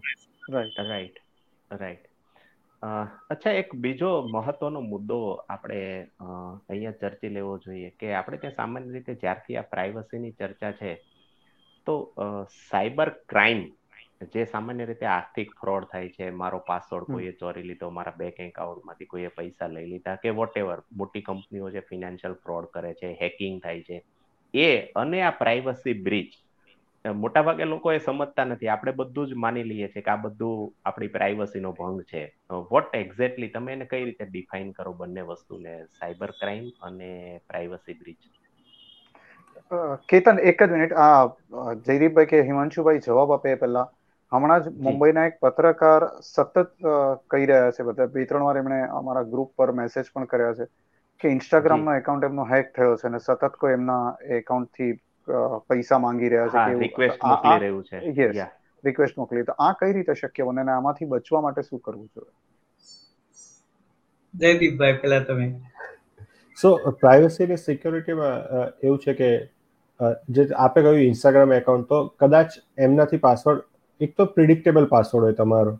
તો મારો પાસવર્ડ જયદીપ જ હોય અથવા મને લોકો ઇન્ડસ્ટ્રીમાં જયદીપ બાબા પ્રેમથી કહે છે તો જયદીપ બાબા મારો પાસવર્ડ હોય તો હેકેબલ છે. લોકો પ્રિડિક્ટ કરી શકે. મારી જન્મ તારીખ ખબર હોય મારો ઓફિસ નંબર મારો ઘર નંબર મારો વ્હીકલ નંબર મારી બર્થ ડેટ આવું કંઈ ખબર હોય તો અમે એવું કહીએ અને પ્રિડિક્ટેબલ પાસવર્ડ કહે કોઈ પણ તમે દસ પંદર ટ્રાય મારો તો સાચું જ પડી જાય. કે જુવાજીઓના કેસમાં કંઈ એમની એક્સ ગર્લફ્રેન્ડને નામ ખબર હોય તો બી લોકો ટ્રાય કરી શકે. તો એવી રીતે પ્રિડિક્ટેબલ પાસવર્ડ હોય તો એક થઈ શકે છે હેક ને. બીજું કે તમારી જેમ ઓપન સોર્સની એવી વાત થઈ, તમારે એવું કોઈ એપ તમે ઇન્સ્ટોલ કરો છો કે એને તમે એવો ડેટા એક્સેસ કરવાની પરમિશન આપો છો? તો એને ઓથેન્ટિકેશન અમે કહીએ ટેકનિકલ રીતે તો તમે ઓથેન્ટિકેશન આપેલું છે તો એ તમારી ઇન્સ્ટાગ્રામની રીતે એ એપ એક્ટ કરે છે. એકચ્યુઅલી ઇન્સ્ટાગ્રામથી નથી જતો, પણ ઇન્સ્ટાગ્રામમાં તમે એવી રીતે એ એપને પરમિશન આપી છે એટલે ઇન્સ્ટાગ્રામમાંથી જ મેસેજ જાય છે, પણ એકચ્યુઅલી ઇન્સ્ટાગ્રામ નથી મોકલતો મેસેજ તો એ તમે હેક થયેલું કહેવાય. તો સૌથી પહેલા તમે પાસવર્ડ બદલી નાખો તો શક્યતા ઘટી જાય છે ઘણી બધી. ને તમે ઇન્સ્ટાગ્રામ એપ એક્સેસ કરવાની કોને કોને પરમિશન આપી છે એ ચેક કરી જુઓ. તો પણ તમને કદાચ કલ્પ્રિટ મળી જાય. આ જો એવા કારણોથી થતું હોય. ઓર જેન્યુઅલી કોઈની પાસે પાસવર્ડ પહોંચી ગયો હોય તો તો પછી પાસવર્ડ બદલી નાખશો તો સોલ્વ થવાની શક્યતા વધી જશે. સો કેતનભાઈ તમારા ક્વેશ્ચન માટે કે જે સાયબર ફ્રોડ થાય છે કે સાયબર ક્રાઇમ થાય છે અને પ્રાઇવસી છે સો જ્યારે આપણે વોટ્સએપ ફેસબુક ગૂગલ એવી બધી વાત કરીએ છીએ ત્યારે આપણો પર્સનલ ડેટા એ લોકો નથી. એ બ્લેન્કેટ ડેટા અમે કહીએ છીએ કે ભાઈ આટલા આટલા લાખો લોકોને કે આટલા હજારો લોકોને કે આટલા પચાસ લોકોને આ વસ્તુમાં રસ છે એવો ડેટા જાય છે. સો એ લોકો પાસે એવો કેતન ભાઈ જયદીપ કે હિમાંશુ કે હિરેનભાઈ એવો કોઈ ડેટા નથી જતો. એ લોકો એવું કહે છે કે હિમાંશુભાઈને ગોવા જવામાં રસ છે જયદીપભાઈને ચા પીવામાં રસ છે હિરેનભાઈને આમાં રસ છે પણ નામ કોઈના નથી જતા. બ્લેન્કેટ ડેટા છે કે ચા કોને ગમે છે? તો આપણે ચારેને ચા પીવી ગમશે ફોર એન એક્ઝામ્પલ તો ચાર લોકોને ચા પીવી ગમે છે એટલો જ ડેટા જશે જ્યારે સાયબર ફ્રોડ થાય છે એટલે અગેન પછી સાયબર ફ્રોડમાં કેવું છે આપણે ઇન્ડિયામાં એથિકલ્સ બી બહુ વિચારે એટલે એથિકલી ખોટું કાયદાની રીતે ખોટું હોવું જરૂરી નથી. સો એટલે એથિકલી ખોટું જુદી વસ્તુ છે પણ કાયદાની રીતે જે ખોટું છે આપણા સાયબર ક્રાઇમના જે લો છે કે તમે સાયબર બુલિંગ જે અત્યારે ઇન્ડિયામાં બહુ મોટો ઇસ્યુ બની રહ્યો છે સ્પેશિયલી ટીનેજર્સમાં ઓર મિલેનિયમ્સમાં એમ. કે તમે એકબીજાને ઓનલાઈન ગાળો આપો છો આવું કરો છો તો એકચ્યુઅલી કાયદો છે કે કાયદો તમે રોકી શકે સાયબર બુલિંગનો સો એ બધી વસ્તુ તમારે સમજવી જોઈએ જાણવી જોઈએ. સ્પેશિયલી તમે ટીનેજર છો તો તમારા ગ્રુપમાં અથવા તમારી કોઈ ઇન્સ્ટિટ્યૂટ છે એટલે કોલેજ છે કે સ્કૂલ છે એ લોકો આવા એક્સપર્ટને બોલાવીને જો ત્યાં આવા તમને સેશન કરાવે તમે સમજી શકો ડિફરન્સ બિટવીન કારણ કે જે હિમાંશુભાઈ કીધું તેવી રીતે કારણ કે આપણે પ્રાઇવસી અને સિક્યોરિટીમાં બહુ થીન લાઇન છે ને આપણે ક્યારે ક્રોસ કરી જઈએ છીએ આપણે ખબર નથી પડતી એમ. સો એ કાયદા પ્રમાણે જે તમે ખોટું કરો છો એમ તો એટલે ઘણી વખત આપણે જોઈએ કે ઓલું ગરીબ માણસે ચોરી કરી તો પછી આપણે કે ગરીબ છે એટલે જવા દઈએ. તો તમે એથિકલી જવા દો છો કાયદાની રીતે ખોટું છે તો ખોટું જ છે. રાઈટ સો એવી વસ્તુ છે કે તમે ઘણી બધું એથિકલી જવા દો છો પણ કાયદાની રીતે શું છે? તો એ જો તમે લાઈન ક્રોસ કરી હોય તો એ ક્રાઇમ છે. એ લાઈન ક્રોસ ના કરતા હોય તો પ્રાઇવસીમાં ડેટા વાપરતા હોય તો એ નોર્મલ વસ્તુ છે ને જો કંપનીને ચલાવવો હશે વોટ્સએપને ફ્રી આપવો હશે એને ક્યાંકથી તો પૈસા કમાવા પડશે ને? રાઈટ એટલે ચેરિટી ઓર્ગેનાઇઝેશન તો નથી જ હા હિરેનભાઈ? હા એક અજીત ગોર વાચક છે આપણા. એ પૂછે છે ડીજી લોકર આની સાથે તમારી ચર્ચામાં એક પ્રશ્ન તમે પૂછી શકતા હોય તો એમનું છે કે ડીજી લોકર એ કેટલું સેફ છે? હિમાંશુભાઈ. ડીજી લોકર ગવર્મેન્ટ આપણા આપણી ભારત સરકારે લોન્ચ કરેલી આખી વસ્તુ છે. અને એટલે જેમ ભીમ એપ એકદમ સિક્યોર છે આપણે એનો ઉપયોગ કરી શકીએ છીએ એવી રીતે ડિજિલોકર ડેફિનેટલી સિક્યોર છે. અને એમાં એક વસ્તુ ખાસ સમજવા જેવી છે કે જેમ કોઈ પણ સાંકળમાં સાંકળ એટલી જ મજબૂત હોય જેટલી એની સૌથી નબળી કડી હોય. એ એ કડી મોટે ભાગે આપણે હોઈએ છીએ. એટલે સાયબર ક્રાઇમમાં મોટા ભાગે કેવું થતું હોય છે કે એમાં પણ બહુ થીન લાઈન છે. સાયબર ક્રાઇમ એટલે કાં તો હેકિંગ છે જેમાં બહુ એક્સપર્ટ જેના ટેકનોલોજીના જે એક્સપર્ટ છે એ લોકો કોઈક રીતે આપણા એકાઉન્ટમાં ઘૂસી જાય અને આપણા રૂપિયા ચોરી જાય એ હેકિંગ થયું. અને બીજું છે કે જે સામાન્ય છેતરપિંડી થાય છે. જે જે માત્ર ચાલબાજીથી આપણને વાતચીતમાં પરોવી રાખીને કોઈ એમ આપણને બ્લેન્કેટ આપણને જેમ એક સાથે એક એક કોઈ પણ વ્યક્તિ એસએમએસ માર્કેટિંગ કરતી હોય એને ખબર હશે કે બહુ જ સસ્તામાં પાંચ છ પૈસામાં આપણે એક સાથે એટલે એક એક એસએમએસની કિંમત બિલકુલ નજીવ હોય એટલે લાખો એસએમએસ બહુ સહેલાઈથી એક સાથે લોકોને મોકલી શકાય. એ એ મેસેજ એવો જાય કે તમારું પેટીએમમાં એકાઉન્ટ છે અને એનું કેવાયસી પૂરું નથી થયું તો કોઈ ને કોઈ વ્યક્તિ તો એવી નીકળવાની જેને કેવાયસી પૂરું નહીં કર્યું. ના કર્યું એમાંથી કોઈ ને કોઈ વ્યક્તિ એવી નીકળવાની જે એની ઉપર જે નંબર આપ્યો હશે એની પર કહેશે કે અચ્છા મારે આગળ પ્રોસેસ શું કરવાની છે? તો પેલો ભાઈ એની એની એપ ઇન્સ્ટોલ કરાવશે. હવે એક રીતે જો તો આ હેકિંગ નથી. આ માત્ર સામાન્ય છેતરપિંડીની વાત છે. તેમાં આપણે આપણે કોઈ પણ આવી શકીએ. એવું નથી કે અમુક વ્યક્તિ કે સિનિયર સિટીઝન આવે એવું નથી.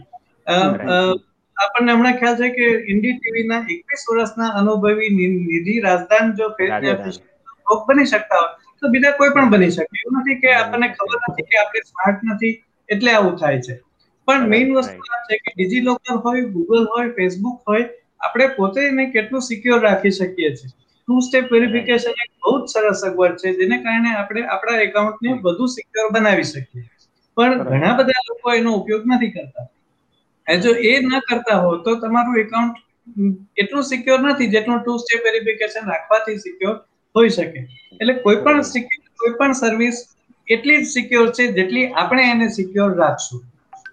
એ એક ખાસ ધ્યાન હું એડ કરવા માંગીશ કે જેટલા લોકો પ્રાઇવસી માટે અત્યારે ઓનલાઈન જોઈ રહ્યા છે દરેક એકાઉન્ટ જ્યાં જ્યાં શક્ય છે ત્યાં ટુ સ્ટેપ વેરિફિકેશન આજે જ કરી લેજો. સમજણ ના પડે તો તમે ગૂગલ ઉપર સર્ચ કરી જો ગૂગલ ફેસબુક તો આ ફેસિલિટી આપે જ છે.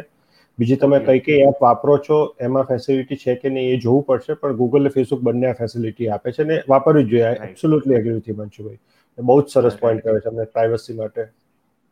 જી બહુ સાચી પણ અનફોર્ચ્યુનેટલી આપણે ત્યાં કેવું છે કે આપણે મોટા ભાગે દરકાર કરતા જ નથી એમ. એટલે સ્માર્ટફોન આવ્યા પછી આપણે blindly I accept I accept I accept કરી અને જેને કહેવાય ને કે આપણે એક સરેન્ડર થઈ જતા હોઈએ છીએ કે કાંડા કાપી આપીએ છીએ. યસ આપણી સાથે કલ્પેશ સોરઠિયા પૂછે છે હાઇપોથેટિકલ ક્વેશ્ચન છે પણ ઇન્ટરેસ્ટિંગ છે કે ભાઈ ગૂગલ કેટલું રિલાયેબલ છે? અને માનો કે આજે ગૂગલ એની બધી જ સર્વિસ બંધ કરી દે તો શું થાય આ દુનિયાનું? દુનિયાનો અંત નજીક છે. કારણ કે એક કંપની છોકરાઓ ભણશે કેવી રીતે?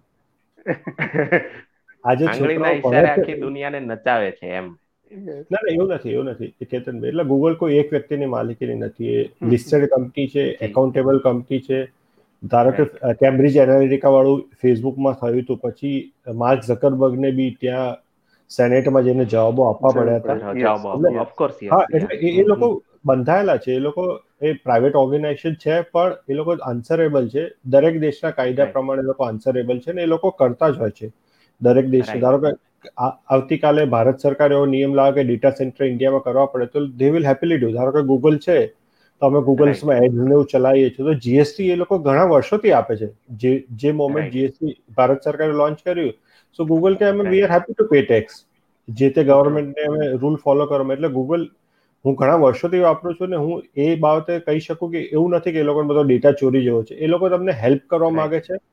એના માટે એમને ડેટા જરૂરી છે. પણ આપણે એવું છે કે આપણે મોલમાં જઈએ ને કોઈ આપણને કે તમને લોટરી લાગી છે કે તમારો મોબાઈલ નંબર આપો આપણે હસી ખુશી આપીએ છીએ ત્યાં આપણને પ્રાઇવસી યાદ નથી આવતી. ઓર હમણાં તમે ઘણા બધા મીમ જોતા હોય પોસ્ટકાર્ડ આપણે પહેલા લખતા હતા ત્યાં પ્રાઇવસી આપણને યાદ નહોતી આવતી. હવે વોટ્સએપ બિચારો સામેથી કહે છે કે અમે આવું કરીશું પ્રાઇવસી તો આપણે હલ્લા ગુલ્લા કરી નાખીએ છીએ.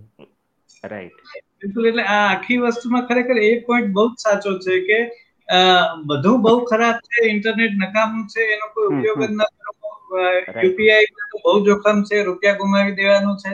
એવી કમ્પ્લીટ નેગેટિવિટી છે એ પણ ખરાબ છે. કેમ કે એ તો આપણને વર્ષો પાછા ધકેલી દેશે એટલે હું ઘણી વાર કહું છું કે આ ભાઈએ આપણને કલ્પનાનો પ્રશ્ન પૂછ્યો એવું વાર્તાની રીતે કહું ને તો આપણા હાથમાં અલાદીન નો ચિરાગ છે.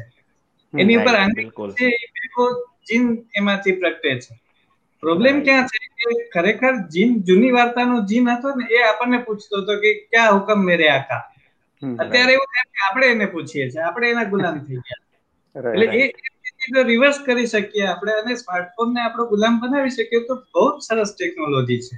ઘણી બધી રીતે આપણી દુનિયા બદલાઈ ગઈ છે આપણી જિંદગી બદલાઈ ગઈ છે બહુ જ પોઝિટિવ અસર છે અને એને એનો માત્ર આપણે સારી રીતે ઉપયોગ કરતા શીખવાનું છે આટલું જ છે. બીજું કઈ જ નથી રાઈટ રાઈટ રાઈટ બહુ સાચી વાત છે. આની વચ્ચે એક બહુ સરસ સવાલ આપણી સાથે આવ્યો છે. એક રાકેશ નદી સર છે, પ્રાઇમરી સ્કૂલમાં પ્રિન્સિપલ છે.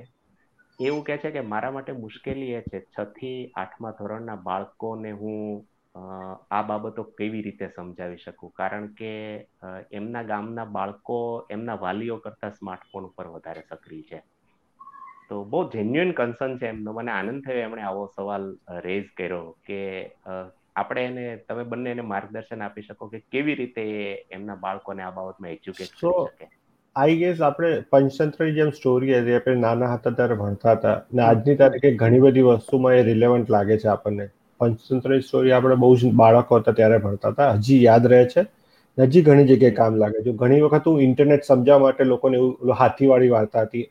આંધળાઓ હાથીને કઈ રીતે ઇવેલ્યુએટ કરે છે? કે એક જણને થાંભલો લાગે છે સૂંઢ આવે અને બીજું લાગે છે પૂછડી આવે અને બીજું લાગે છે. સો એ વસ્તુ તમે ઇન્ટરનેટની રીતે બી છે કે લોકોના હાથમાં જે આવે છે લોકો એવું સમજે. એટલે હિમાંશુભાઈ કહ્યું એવી રીતે લોકો ઘણા કે ઇન્ટરનેટ તો ઇવિલ છે બહુ ખરાબ છે. એનાથી આ થઈ જાય તે થઈ જાય. પણ સારી સાઈડ જોઈ નથી એટલે એવું થાય છે.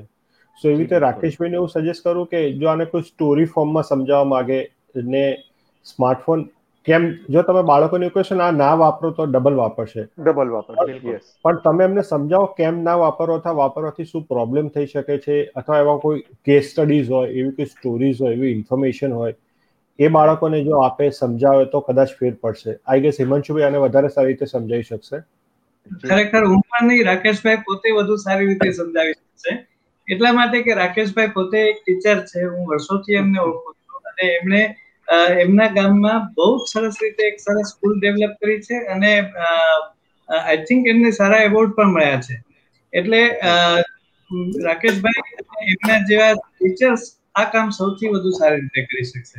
એટલે જરૂરી એટલું છે કે શિક્ષકો પોતે આ બધી જ વસ્તુ જે છે એના સારા અને નશા બંને પાસા. ખાલી નરસા પાસા ઉપર ભાર મૂકવાનો નથી. આપણે એમને એ પણ બતાડવું પડશે કે શું સારું છે. તો એ બંને પાસા ઉપર એ લોકો ફોકસ કરશે ટીચર સૌથી સારી રીતે કરી શકશે.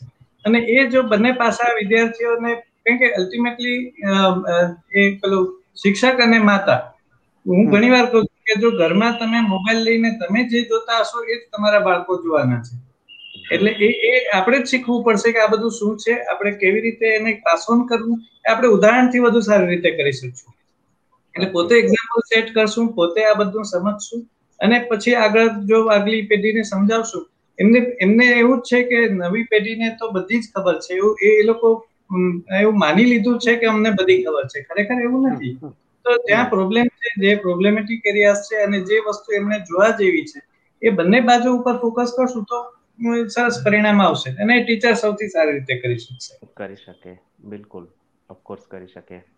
પણ એની સાથે મને યાદ છે હિમાંશુભાઈ તમે થોડા સમય પહેલા તમારી કોલમમાં લખ્યું હતું કે હમણાં જ્યારે સિગ્નલ ઉપર જે રીતે યુઝરનો ટ્રાફિક સ્વિચ ઓવર થવા માંડ્યો અત્યારે પ્રેક્ટિકલ મુશ્કેલી એ છે કે માનો કે હું મારા મોબાઈલમાં સિગ્નલ એપ કરું છું પણ મારા બધા જ સંપર્કો વોટ્સએપમાં છે. કોઈ હું ટેલિગ્રામ ઇન્સ્ટોલ કરું છું પણ મારે તમારી સાથે તમારી પાસે ટેલિગ્રામ ના હોય તો હું કઈ રીતે તમારી સાથે વાત કરી શકું?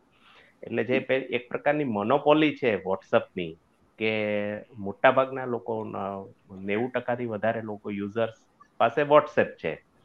તો આ સ્થિતિમાં ધ બેસ્ટ વે એ જ લાગે છે ને કે આપણે સ્વિચ ઓવર થવાના બદલે વધારે એને સમજણપૂર્વક વાપરતા થઈએ.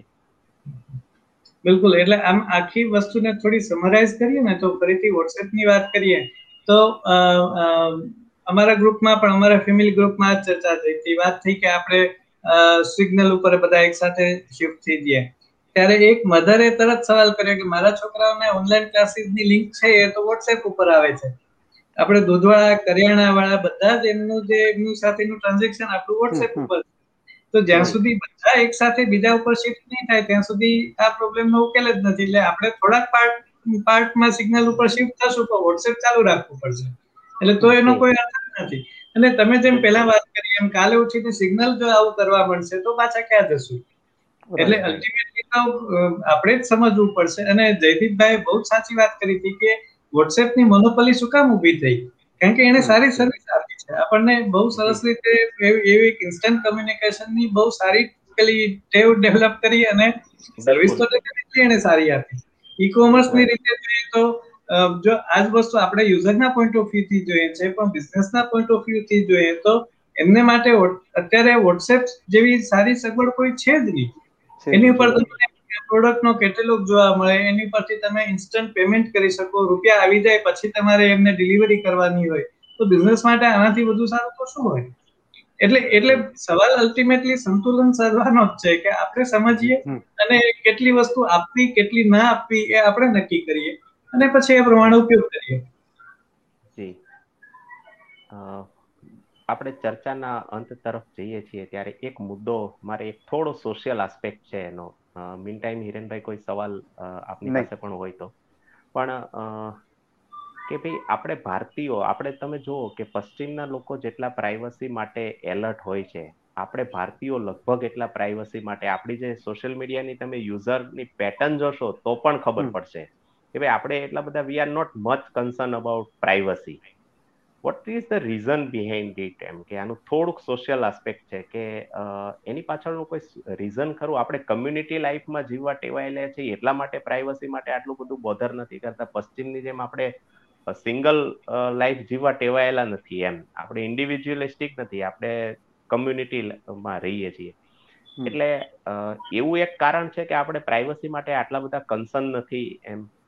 એવું કોઈ કારણ હશે? હિરેનભાઈ હિમાંશુભાઈ જયદીપભાઈ? સો હું આમાં એવું કહેવા માંગીશ કે જ્યારે પશ્ચિમ દેશોની વાત કરીએ તો એમાં બાળક તમારું સોળ વર્ષ સત્તર વર્ષ અઢાર વર્ષનો થાય ને તો એને ઘરમાંથી કાઢી મૂકે એવું કહી શકાય કે એની ઇન્ડિવિજ્યુઅલ લાઈફ શરૂ કરે છે.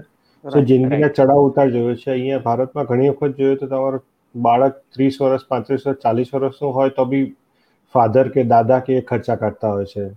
સો આપણે ઇન્ડિવિજ્યુઅલ લાઈફ જીતા શીખ્યા નથી. બીજું આપણે રિસ્ક લેતા શીખ્યા નથી. તમે કોઈ બી એડવેન્ચર સ્પોર્ટ્સના વીડિયો જોશો તો ભારતીય બાળક ભાગ્યે જ જોવા મળશે. બરાબર. કારણ કે આપણે તો આપણું બાળક સાયકલ ચલાવતો તો બી કે પડી જશે વાગી જશે. પડી જશે. કે આપણે રિસ્ક લેતા જિંદગીમાં શીખવાડ્યું નથી. આપણે ફેલિયર થતા શીખવાડ્યું નથી એમ. કે ભાઈ પરીક્ષામાં નાપાસ થાય તો કાકા રોડ થઈ જાય નાપાસ થઈ જ કઈ રીતે શકે? આટલાથી ઓછા ટકા આવી જ કઈ રીતે શકે? કહી શકે? રાઈટ કે એનું કારણ છે કે આપણામાં આટલી બધી વસ્તી છે ને આપણે આટલી બધી કોમ્પિટિશનમાં જીવવા માંગીએ છીએ ને કોમ્પિટિશનના હિસાબે આપણે જુગાડું બની ગયા છે. ઓકે આવું વસ્તુ ચાલે આ વસ્તુ ઠીક છે આ વસ્તુ આ છે. કારણ કે એ બધા દેશોમાં શું સર્વાઈવલનો સબ્જેક્ટ નથી. ભારતમાં સર્વાઈવલનો સબ્જેક્ટ છે. કે ત્યાં એ લોકોની પર કેપિટા ઇન્કમ જો તો આપણા કરતાં વધારે છે. એટલે એ લોકો માટે સર્વાઈવલ બીજું એ લોકો જો કદાચ હોમલેસ હશે કે એવું હશે તો ગવર્મેન્ટ એમને સપોર્ટ કરે છે. તમે ઘરડા થાવ તો ગવર્મેન્ટ તમને પેન્શન આપે છે. તમારી બેઝિક સ્પેશિયલી સ્કૂલિંગ અને હોસ્પિટલ એ બધી નીડ ગવર્મેન્ટ સપોર્ટ કરે ઘણા બધા દેશોમાં જે વિકસિત દેશો આપણે કહીએ છીએ તો એ લોકો માટે સર્વાઈવલનો સવાલ નથી એટલે એ લોકો માટે આવો ટાઈમ મળે છે. આપણે તો પૈસા કમાવાથી ઊંચા નથી આવતા સર્વાઈવ થવામાંથી ઊંચા નથી તો આવું બધું ક્યાં વિચારશું એમ? ક્યાં વિચારશું? ને ઘણા બધા મને હું ટેકમાં છું એટલે ઘણા પૂછતા કે ભારતમાંથી ગૂગલ ફેસબુક જેવા વેન્ચર કેમ નથી બનતા? મેં કીધું આપણે ઘરે તો પૂછી જો કે બે મહિના પૈસા નહીં આવતા ચાલશે કે નહીં ચાલે? એ લોકોને છ છ મહિના વર્ષ વર્ષ બબે વર્ષ સુધી પૈસા નથી આવતા ઇન્વેસ્ટર ફંડ કરે છે ને ખર્ચા નીકળતા હોય છે તો એ લોકો રિસ્ક લેવું કરવા કેવું કલ્ચર બી છે ત્યાં આપણે તો આવું કલ્ચર ડેવલપ થઈ રહ્યું છે હજુ સુધી ફૂલ્લી કલ્ચર નથી. એટલે એઝ અ પેરેન્ટ આપણે જેટલું આ સમજશું તો કદાચ આવતી પેઢીમાં આ બધો ફાયદો થશે લોકો સમજશે. અને બીજું એક બીજું એક ખાસ કારણ એ છે કે આપણને અત્યારે ખબર નથી કે પ્રાઇવસી ગુમાવવાથી નુકસાન શું છે. અત્યારે આપણને એમ જ છે કે બીજી જાહેરાતો બતાડશે હું બીજી સાઇટ ઉપર જઈશ ત્યાં જાહેરાતો મને એની એપ જોવા મળશે તો મને શું વાંધો છું? નહીં જોવો એ જાહેરાત. અથવા તેની પર ક્લિક નહીં કરું. પણ એ સિવાય જે બીજા ઇમ્પ્લિકેશન્સ છે એને કારણે સીધું ફાઇનાન્શિયલ પ્રોબ્લેમ થઈ શકે એવું છે. ફેસબુક ઉપર આપણે હું એક ઉદાહરણ ઘણીવાર આપું છું કે ફેસબુક ઉપર તમે વેજ અને નોન વેજ બંને પ્રકારની કોઈ રેસ્ટોરાં ચેઇન હોય એને, એના પેજને લાઈક કરો અને તમે ચુસ્ત શાકાહારી છો. પણ કાલે ઉઠીને એ રેસ્ટોરન્ટ જો ફેસબુક પર ચિકન બર્ગરની એડ મૂકે અને એમાં એવું કહી શકે કે હિમાંશુ કિકાણીએ એને લાઈક કર્યું છે. કારણ કે મેં એના પર્ટિક્યુલર એના, એની સારી મને ડિઝાઇન ગમી હતી, એને માટે મેં લાઈક કર્યું તો એને કારણે એને તકલીફ એવી થવાની છે કે મારા ફ્રેન્ડ સર્કલ મને કહેવાના છે કે હિમાંશુ ત્યાં એને લાઈક કર્યું. ચિકન બર્ગરને લાઈક તે કર્યું. એટલે એ એ ટાઈપના જે જે બીજા નુકસાન છે ને એનો આપણે વિચાર નથી કરતા. એટલે જ્યારે એ સમજશું કે પ્રાઇવસી ગુમાવવાથી આપણને ફાઇનાન્શિયલી અને સોશિયલી કેવા પ્રકારના નુકસાન થઈ શકે એમ છે. એ સમજાશે પછી આપણે એ તરફ થોડાક વધુ સિરિયસ બનશું. જ્યારે સોશિયલની વાત કરીએ છીએ એટલે સોશિયલ સામાજિક સેન્સમાં નોટ સોશિયલ મીડિયાના સેન્સમાં એમાં શું કીધું એવું છે કે આપણને આ બધા કન્સર્ન બહુ છે કે ઓલો મને આવું કહેશે તો? જે આપણે કોરોનામાં બહુ બધું જોયું. કોરોનાના કેસ ઓછા રિપોર્ટ થતા કે આપણા પાડોશીને હોય આપણને નહોતા કહેતા કારણ કે એ સોશિયલ સ્ટિગ્મા બની ગયો હતો કે હાય હાય અને કોરોના થયો? આવું થોડું થવાય. અરે ભાઈ એ થોડું પાપ કર્યું છે કે એ થોડું જેલમાં જઈને આવ્યો છે કે તમે આટલું બધું એવું કરો છો. અમારી બાજુનો કેસ હતો અમે સામેથી ફોન કરીને કહ્યું કે ભાઈ તમારે કઈ જરૂર હોય દવા જોઈતી હોય બીજું કઈ જોઈતું કરિયાણું જોઈતું હોય ક્યાં જો અમે લાવી આપીશું. તો એ આંટી એમ ગળગળા થઈ ગયા. મને કે તમારો પહેલો ફોન આવ્યો કે આવી રીતે? મેં કહ્યું ભાઈ આવામાં તો મદદ કરવી જોઈએ ને. તો આપણે સોશિયલ સ્ટિગમાં બહુ બધા બનાવી લઈએ છીએ એમ. આપણે મનમાં બહુ વિચારીએ કે આ સારું છે ખરાબ છે. પણ મેં એક જગ્યાએ વાંચ્યું હતું હું ઓથરનું નામ ભૂલી ગયો એણે બહુ સરસ લખ્યું હતું કે દુનિયામાં સારી કે ખરાબ વસ્તુ છે જ નહીં. આપણે જે પરસેપ્શન બનાવીએ છીએ એ જ સારું છે ખરાબ છે સો આપણે ઇન્ડિયન આ બધું સમજવું પડશે ને આ બધામાંથી થોડુંક ઉપર આવીશું ને તો આપણામાં બહુ જ તાકાત છે ને બહુ બધું કરી શકીએ એવા છે. પણ જો આપણા થોડા સોશિયલ પ્રોબ્લેમ્સ ને થોડા રિસ્ક લેવાના પ્રોબ્લેમ ઇમ્પ્રુવ કરીશું ને તો આઈ ગેસ ભારતને I mean largest powerful country બનતા કોઈ નહીં રોકી શકે. રાઈટ સિદ્ધિભાઈ તમે એક વાત બહુ સાચી કીધી કે સાયન્ટિફિક ટેમ્પરામેન્ટ આપણે ત્યાં બહુ ઓછું છે. એ હકીકત છે. ધારો કે આપણે આપણે વડીલો આપણને કે અગિયારસ કરવાની તો હવે આજની પેઢી પૂછશે કેમ કરવાની? એટલે કે ભગવાને કીધું છે એમ કરવાની. એનું સાયન્ટિફિક રીઝન છે. મેં બહુ રિસર્ચ કર્યું ત્યારે મને મળેલું કે જ્યારે પૂનમ ને અમાસ આવે છે ત્યારે જે મેગ્નેટિક ફીલ્ડ થાય છે એનાથી પેટમાં તમને ગેસ થવાની ને બીજા ગેસ્ટ્રિક ને બીજા પ્રોબ્લેમ થવાની શક્યતા છે. એટલે તમે ફાસ્ટ કરો તો એ સાયકલ તમારી thirty eight forty eight hours સુધી I mean forty eight to thirty six hours સુધી ચાલી શકે છે. તો ત્યાં તમને પ્રોબ્લેમ થોડો ઓછા થાય ને પ્લસ તમે એકાદ દિવસ ફાસ્ટ કરો. એકચ્યુઅલી આપણે ફરાળ કહીએ છીએ વિચ ઇઝ ફલ આહાર. ફળ ખાવાનું છે. આપણે તો દબાઈએ જ એ જુદી વસ્તુ છે. બટ એ ફળ આહાર કરો તમને એક દિવસ તમારા ડાયજેસ્ટિવ સિસ્ટમને આરામ મળે તમારું ઓવરઓલ બોડી ઇમ્પ્રુવ થાય એના માટે છે. પણ તકલીફ ક્યાં આપણા વડીલો આપણને સમજાઈ નથી શકતા નવી પેઢી માની નથી શકતી. ભગવાને કીધું એટલે નહીં મને લોજિકલ રીઝન આપો સાયન્ટિફિક રીઝન આપો. એટલે આપણે આપણી અમારા જેવી પેઢીની કે આપણા જેવી પેઢીની ફરજ છે કે આપણે રિસર્ચ કરીને સમજાવીએ કે ભાઈ આ વસ્તુ આના માટે છે. ધારો કે જૈનિઝમમાં જે કીધું છે કે સાંજ પહેલા જમી લેવાનું. તો રાત્રે એકચ્યુઅલી જમવામાં બેક્ટેરિયા થવાની શક્યતા સાયન્ટિફિકલી છે. એટલે એવું કહે છે કે સૂર્યાસ્ત પહેલા જમી લેવાનું. રાત્રે બાર વાગે જ જમવું હોય છે. એ જમો એનો વાંધો નહીં પણ એના જે પરિણામો છે એ બી તમે એની જે કોન્સિક્વન્સીસ છે એના માટે બી તૈયાર રહો એમ.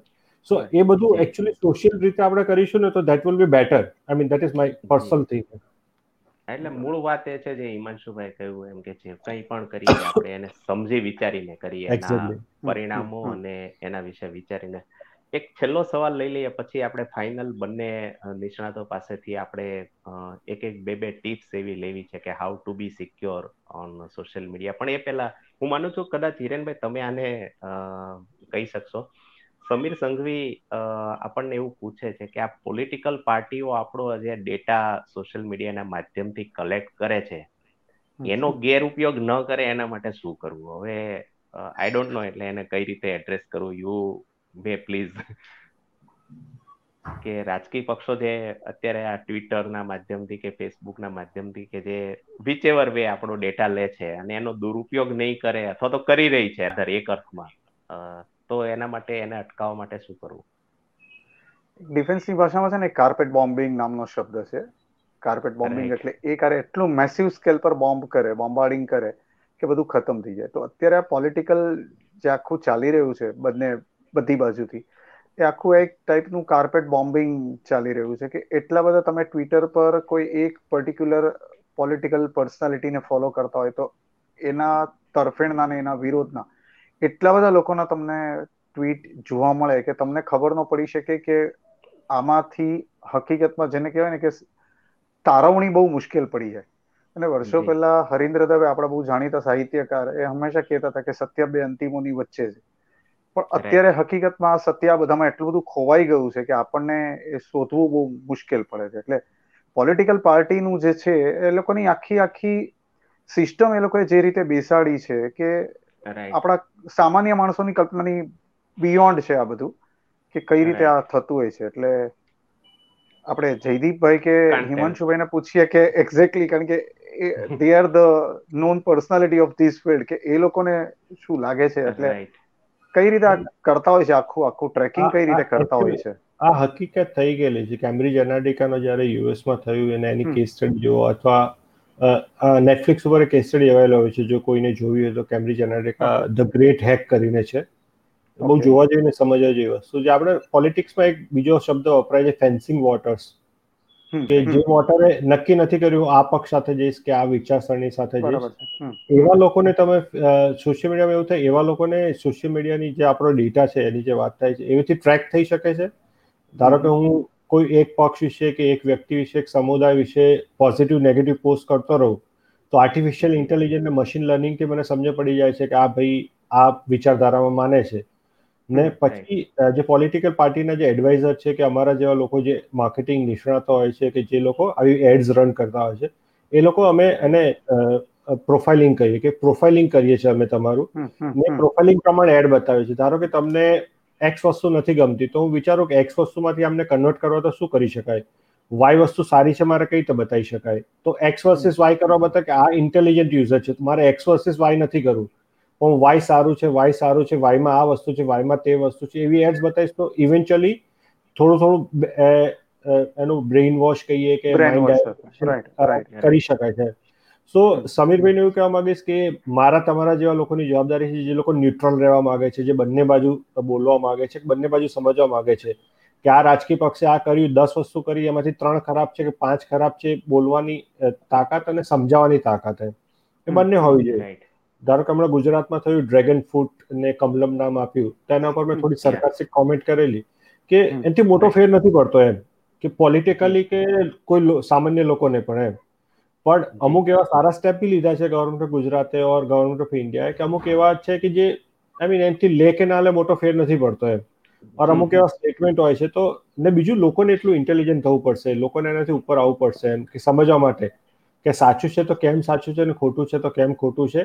તમારી વિચારસરણી સાથે સેટ થાય ના થાય જુદી વસ્તુ છે.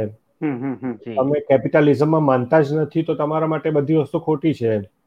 જ્યારે કોઈ હું ભૂલી ગયો કોઈ પીએસયુ વેચવાની જ્યારે વાત થઈ હતી ત્યારે મેં એવું ફેસબુક ઉપર લખેલું કે સરકાર આ પીએસયુ વેચવાની છે તમારી જોડે આટલા હજાર કરોડ હોય તો તમે બીડ કરો નહીતર પછી એવું ના કે અંબાણી અદાણીએ વેચી દીધું. કારણ કે સામાન્ય લોકો ફેર નથી મારે વિરોધ કરવો છે એટલે વિરોધ કરવો જ છે. પણ લોકો એવું સમજતા નથી કે ભાઈ એ લોકો પાસે પૈસા છે એ લોકો પાસે નેટવર્ક છે એટલે એ લોકો બીડ કરે છે. સરકારના ફેરવિટ છે એવું નથી એમ. એ લોકો પાસે બધી રીતની સગવડ છે. આજે એક્સપર્ટાઇઝ આજે તમને પાંચ હજાર ધારો કે મને કોઈ પાંચ હજાર કરોડ નો ઓર્ડર આપશે તો મારી કંપની એટલી મોટી નથી કે એ વસ્તુ પૂરી કરી શકે. એક્ઝિક્યુટ કરી શકે રાઈટ લોકોએ સમજવું પડશે ને જે લોકો સમીરભાઈને હું પર્સનલી ઓળખું છું એટલે સમીરભાઈ બહુ ઇન્ટેલિજન્ટ વ્યક્તિ છે એટલે એવા લોકો છે કે હિમાંશુભાઈ છે કે આપ લોકો છો કે એ લોકો એવું સમજાવવું પડશે કે આ વસ્તુ ખોટી છે એવું નહીં. કેમ ખોટી છે એ સમજાવો લોજિકલી આજના યુથને એ જોવે છે કે તમે રામ મંદિર હોવું જોઈએ કે ના હોવું જોઈએ એના માટે ડિબેટ ના કરો. હોવું જોઈએ તો કેમ હોવું જોઈએ ના હોવું તો કેમ નહીં? ને ત્યાં સુધી આજના યુવાન જાય છે કે રામ હતા કે નહીં એમ. ધારો કે રામાયણના ત્રણસો વર્ઝન છે લાઈક કેટલા યુથે ત્રણસો વર્ઝનમાંથી ત્રીસ વર્ઝન વિશે બી ખબર છે એમ?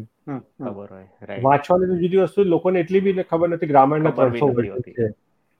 તો એ બધી વસ્તુ આપણે એમને સમજાવી પડશે ઇમ્પ્રુવ કરવી પડશે તો જઈને કંઈક થશે. ને સમીરભાઈ આ બહુ લાંબી પ્રોસેસ છે એટલે we need to fight hard right Himanshubhai if you want to add something સમીરભાઈ ને સવાલનો ટૂંકો જવાબ એટલો જ છે કે આપણે બ્લાઇન્ડલી ફોરવર્ડ કરવાનું બંધ કરીએ. તકલીફ એવી થાય ભાજપનો વિરોધી છું તો મને ભાજપ વિરોધી કાંઈ પણ દેખાણું. મને ખબર છે આ કે ફેક છે તો પણ હું એને ફોરવર્ડ કરીશ. કોંગ્રેસ મને એનું સારું દેખાશે ખબર છે કે આ ખોટું છે તો પણ હું એને ફોરવર્ડ કરીશ. જો આટલું કરવાનું બંધ થાય ને લોકો કઈ કઈ વાયરલ ત્યારે થાય છે ત્યારે લોકો એનું ફોરવર્ડ કરે છે. એટલું જો બંધ થાય તો એની અસર થવાની બંધ થશે. હમણાં વોશિંગ્ટનમાં સેનેટ ઉપર જો એટલે ત્યાંની પાર્લામેન્ટ ઉપર જો હુમલો આવી શકતો હોય તો એ અલ્ટિમેટલી સોશિયલ મીડિયાની જ ઇમ્પેક્ટ છે. એટલે એ એ તો જ અટકી શકે જો જે જે લોકો સમજે છે એ લોકો આંખ મીચીને ફોરવર્ડ કરવાનું બંધ કરે. તો જ થઈ શકે બાકી નહીં થઈ શકે. ને પ્રાઇવસીની આપણે વાત છે તમે આને આનો રિવોલ્યુશન માટે પણ ઉપયોગ કરી શકો માસ મોબિલાઇઝેશન માટે પણ ઉપયોગ કરી શકો પણ ઇટ ડિપેન્ડ્સ કે હવે તમે આ ચપ્પાથી ઓપરેશન કરવા માંગો છો કે નું ખૂન કરવા માંગો છો એમ. પણ યસ યુ આર રાઈટ કે આપણે ઇન્ટરનેટ યુઝર્સને બે ટ્રાઇબમાં આપણે વેચી ચુક્યા છીએ. આઈધર તમે એને લેફ્ટ ગણો કે રાઈટ કરો. પછી કેવું છે કે irrespective of my personal belief કે ભાઈ હું રાઈટ વિંગને ફોલો કરું છું તો એની ફેવરના મને ખબર છે કે ખોટું છે. છતાં પણ હું એને ફોરવર્ડ કરીશ. એટલે એક પ્રકારનું જેને કહેવાય ને you are fighting a war on social media કે ભાઈ તમે તલવાર જ ચલાવો છો એમ. જાણવા છતાંય કે હું ખોટો છું કે અથવા તો આ તમે એની સાથે સહમત છો કે નથી છો. પણ એની વે આપણે કન્ક્લુડ કરીએ પહેલા આપ બંને પાસેથી જે આપણે ઓવરઓલ ચર્ચા કરી, એમાં શોર્ટ એન્ડ સ્વીટ બે બે ટિપ્સ કે how to be safe while using social media or internet કઈ બે બે એવી મહત્વની બાબતો છે જેનું આપણે એક એવરેજ યુઝર તરીકે જેની પાસે બહુ ટેકનિકલ નોલેજ નથી એવું ધ્યાન રાખવું જોઈએ. હિમાંશુભાઈ હિમાંશુભાઈ પ્લીઝ ઓકે બહુ ટૂંકમાં કહીએ તો જો સિક્યોરિટીની ચિંતા હોય તો આપણે ચર્ચા કરીએ એમ ટુ સ્ટેપ વેરિફિકેશન બહુ જ જરૂરી છે. તમારા જેટલા પણ ઓનલાઈન એકાઉન્ટ હોય એના માટે ટુ સ્ટેપ વેરિફિકેશનનો ઉપયોગ કરો. બીજી વાત એ છે કે પ્રાઇવસીની જો ચિંતા હોય, તો વોટ્સએપ છે કે ફેસબુક છે ગૂગલ છે, એ તમારા ડેટાનો કેવી રીતે ઉપયોગ કરે છે એ સમજવા માટે એ આ બધી જ કંપની તમને એના કમ્પ્લીટ ડેટા આપે છે કમ્પ્લીટ ડિટેલ આપે છે કે શું શું લે છે અને એનો કેવી રીતે ઉપયોગ કરે છે. એટલે એના સેટિંગ્સમાં આપણે ઓલા ઉતરવું પડશે કે ગૂગલ હોય તો ગૂગલના પ્રાઇવસી સેટિંગ્સમાં જઈએ ફેસબુક હોય તો ફેસબુકના સેટિંગ્સમાં જઈએ અને તપાસીએ કે ત્યાં શું શું છે. એને આધારે આપણને ખબર પડશે કે આપણે કેવી રીતે એનો ઉપયોગ કરવો. અને ત્રીજું છે બિલકુલ બેઝિક છે માત્ર આપણે પોતાની સામાન્ય બુદ્ધિનો ઉપયોગ કરીએ. આટલું કરશું તો આપણે ઘણી બધી બાબતોથી બચી શકશું. હિમાંશુભાઈ હું ઘણી વખત કહું છું common sense is not so common તો આમાં એવું એડ કરવા માંગીશ કે જ્યારે પણ આપણે કોઈ એપ મોબાઈલમાં ઇન્સ્ટોલ કરીએ છીએ ઘણી બધી પરમિશન માટે આપણે તરત હા હા કરીએ ધારો કે આપણે ક્લોકની એપ ઇન્સ્ટોલ કરીએ છીએ. તો આપણને પૂછશે we can access your photos હવે ઘડિયાળની એપ છે અને આપણે ફોટોથી શું લેવા દેવા? એવું આપણે સમજવું પડશે કે આ એપને આ વસ્તુથી કેમ લેવા દેવા છે? મારા ફોટા જોવા શું કરવા માંગે? એને તો ઘડિયાળમાં ટાઈમ બતાવવાનો છે મને. બીજું કોઈ ગેમની એપ એડ કરું છું તો કે I I want we want to record your voice or we want to record your video હવે મારે ગેમ રમવી છે તો મારો અવાજને વિડીયોથી શું લેવા દે? ઓર ઘણી બધી એપમાં મેં કન્સર્ન રેસ કરી કે they want to check my call details હવે મારે ગેમ રમવી છે. મેં કોને ફોન કર્યો કોને નહીં એને શું લેવા દેવા એમ? તો એ બધી વસ્તુ ઊંડાણમાં ઉતરવું પડશે તમારે સમજવું પડશે તમે કઈ એપને શું પરમિશન આપો છો. તમે ઘણા સારા ફોન વાપરતા હશો તો એમાં એકદમ ક્લાસિફાઈડ કરે છે. ધારો કે એપલ સિવાય બી ધારો કે એમઆઈ છે. તો એમઆઈમાં બી ઘણું બધું ક્લાસિફાઈડ કરે છે કે તમે આને કેમેરાની પરમિશન આપી છે, નથી આપી વોઇસની આપી છે, નથી આપ્યું તો થોડો ટાઈમ કાઢો. અમે તમે સ્માર્ટફોન લઈને આખો દિવસ તમે બાથરૂમમાં પણ એને લઈ જાઓ છો. તો તમે એટલો ટાઈમ કાઢો છો તો તમે સેટિંગ્સમાં જેમ હિમાંશુભાઈ કીધું સેટિંગ્સમાં ટાઈમ કાઢો. સેટિંગ્સ તમે જુઓ, સમજો. ને તમે લોજિકલી વિચારો જેમ હેમંતભાઈ કોમન સેન્સ વાપરને કીધું કે આ એપ છે હવે આનો પર્પઝ જ આ છે તેને મારા ફોટા જોવાની મારો વોઇસ રેકોર્ડ કરવાની મારે વિડીયોની શું જરૂર છે? એ વસ્તુ તમે સમજીને કરતા જશો તો તમારો ડેટા એક તો લીક થવાનો ઓછો થશે એટલે તમારી પ્રાઇવસીનો પ્રોબ્લેમ સોલ્વ થશે. ને બીજી વસ્તુ જેમ હિમાંશુભાઈ કીધી તમારો ડેટાનો શું યુઝ થાય છે એ સમજતા થાવ ને તમને એવું લાગે કે આ ને બીજું ઘણા બધા લોકો છે ને ડાયરેક્ટ એપ પ્લે સ્ટોર અથવા એપ સ્ટોર સિવાય ડાયરેક્ટ કોઈ સાઇટ ઉપરથી ડાઉનલોડ કરીને કરે છે. ઓર તમે કોઈ લિંક ઉપર ક્લિક કરો ને એપ ઇન્સ્ટોલ કરી દો છો. એ તો ભૂલે ચૂકે ના કરતા કારણ કે એમાં તો ગૂગલ કે એપલ કોઈ વેરીફાઈડ નથી કરી એને એપ એ લોકોની ફંક્શનાલિટી શું છે કોઈને ખબર જ નથી. તો એ તો તમારો ડેટા સો સો ટકા લઈ લેવાની છે. એટલે એવી એપ ઇન્સ્ટોલ કરતા ઘટાડી દો. ઓર એવા સોફ્ટવેર બીજો તમે ડેસ્કટોપ પર યુઝ કરતા હોય તેવા સોફ્ટવેર ડાઉનલોડ કરવાના ઘટાડી દો. કે જેમાં તમને સેટ પણ ડાઉટ લાગતો હોય કે આ મારો ડેટા લેશે. અને અત્યારે જો ઓલરેડી હોય તો તમે અનઇન્સ્ટોલ કરી શકો છો એને. Great Hirenbhai if you want to add નહીં બસ. બહુ આજે બહુ બહુ ફ્રૂટફુલ ચર્ચા થઈ જી બિલકુલ. ઘણી મજા આવી. એટલે ઘણા બધા મિત્રો આપણી સાથે એ રીતે જોડાયા છે. બધાએ કમેન્ટ્સ પણ કરી છે થેન્ક્સ પણ કહે છે એપ્રિશિએટ પણ કરે છે બંને વક્તાઓની ચર્ચાઓને. પણ સાર એટલો જ છે કે જે કંઈ પણ કરીએ એટલે આપણે જેને કહેવાય ને કે આપણે સ્કૂલમાં ભણ્યા છીએ કોલેજમાં ભણ્યા છીએ પણ હવે આ જે ડિજિટલી લિટરેટ થવાની વાત છે હજુ પણ આપણે આમ માસ્ટર ડિગ્રી મેળવી હશે પણ ડિજિટલી આપણે જેટલા ઇલિટરેટ છીએ એટલા લિટરેટ થવાનું શરૂ કરીએ જેટલું જે કંઈ કરીએ છીએ એ સંપૂર્ણપણે સભાનતા સાથે કરીએ છીએ કે મેં શું વાપર્યું છે અને મેં શેને એક્સેસ આપી છે મારા સ્માર્ટફોનમાં હું પોતે શું કરી રહ્યો છું એટલી પણ જો અવેરનેસ આવશે તો હું માનું છું કે આપણે ઘણા બધા સંભવિત જોખમોથી બચી શકીશું. દર્શક મિત્રો દર વખતની જેમ આ શુક્રવારે પણ ચિત્રલેખા ડોટ કોમની સાઇટ પર અમે એક આ જ વિષયને લઈને એક ઓપિનિયન પોલ ક્રિએટ કરવા જઈ રહ્યા છીએ.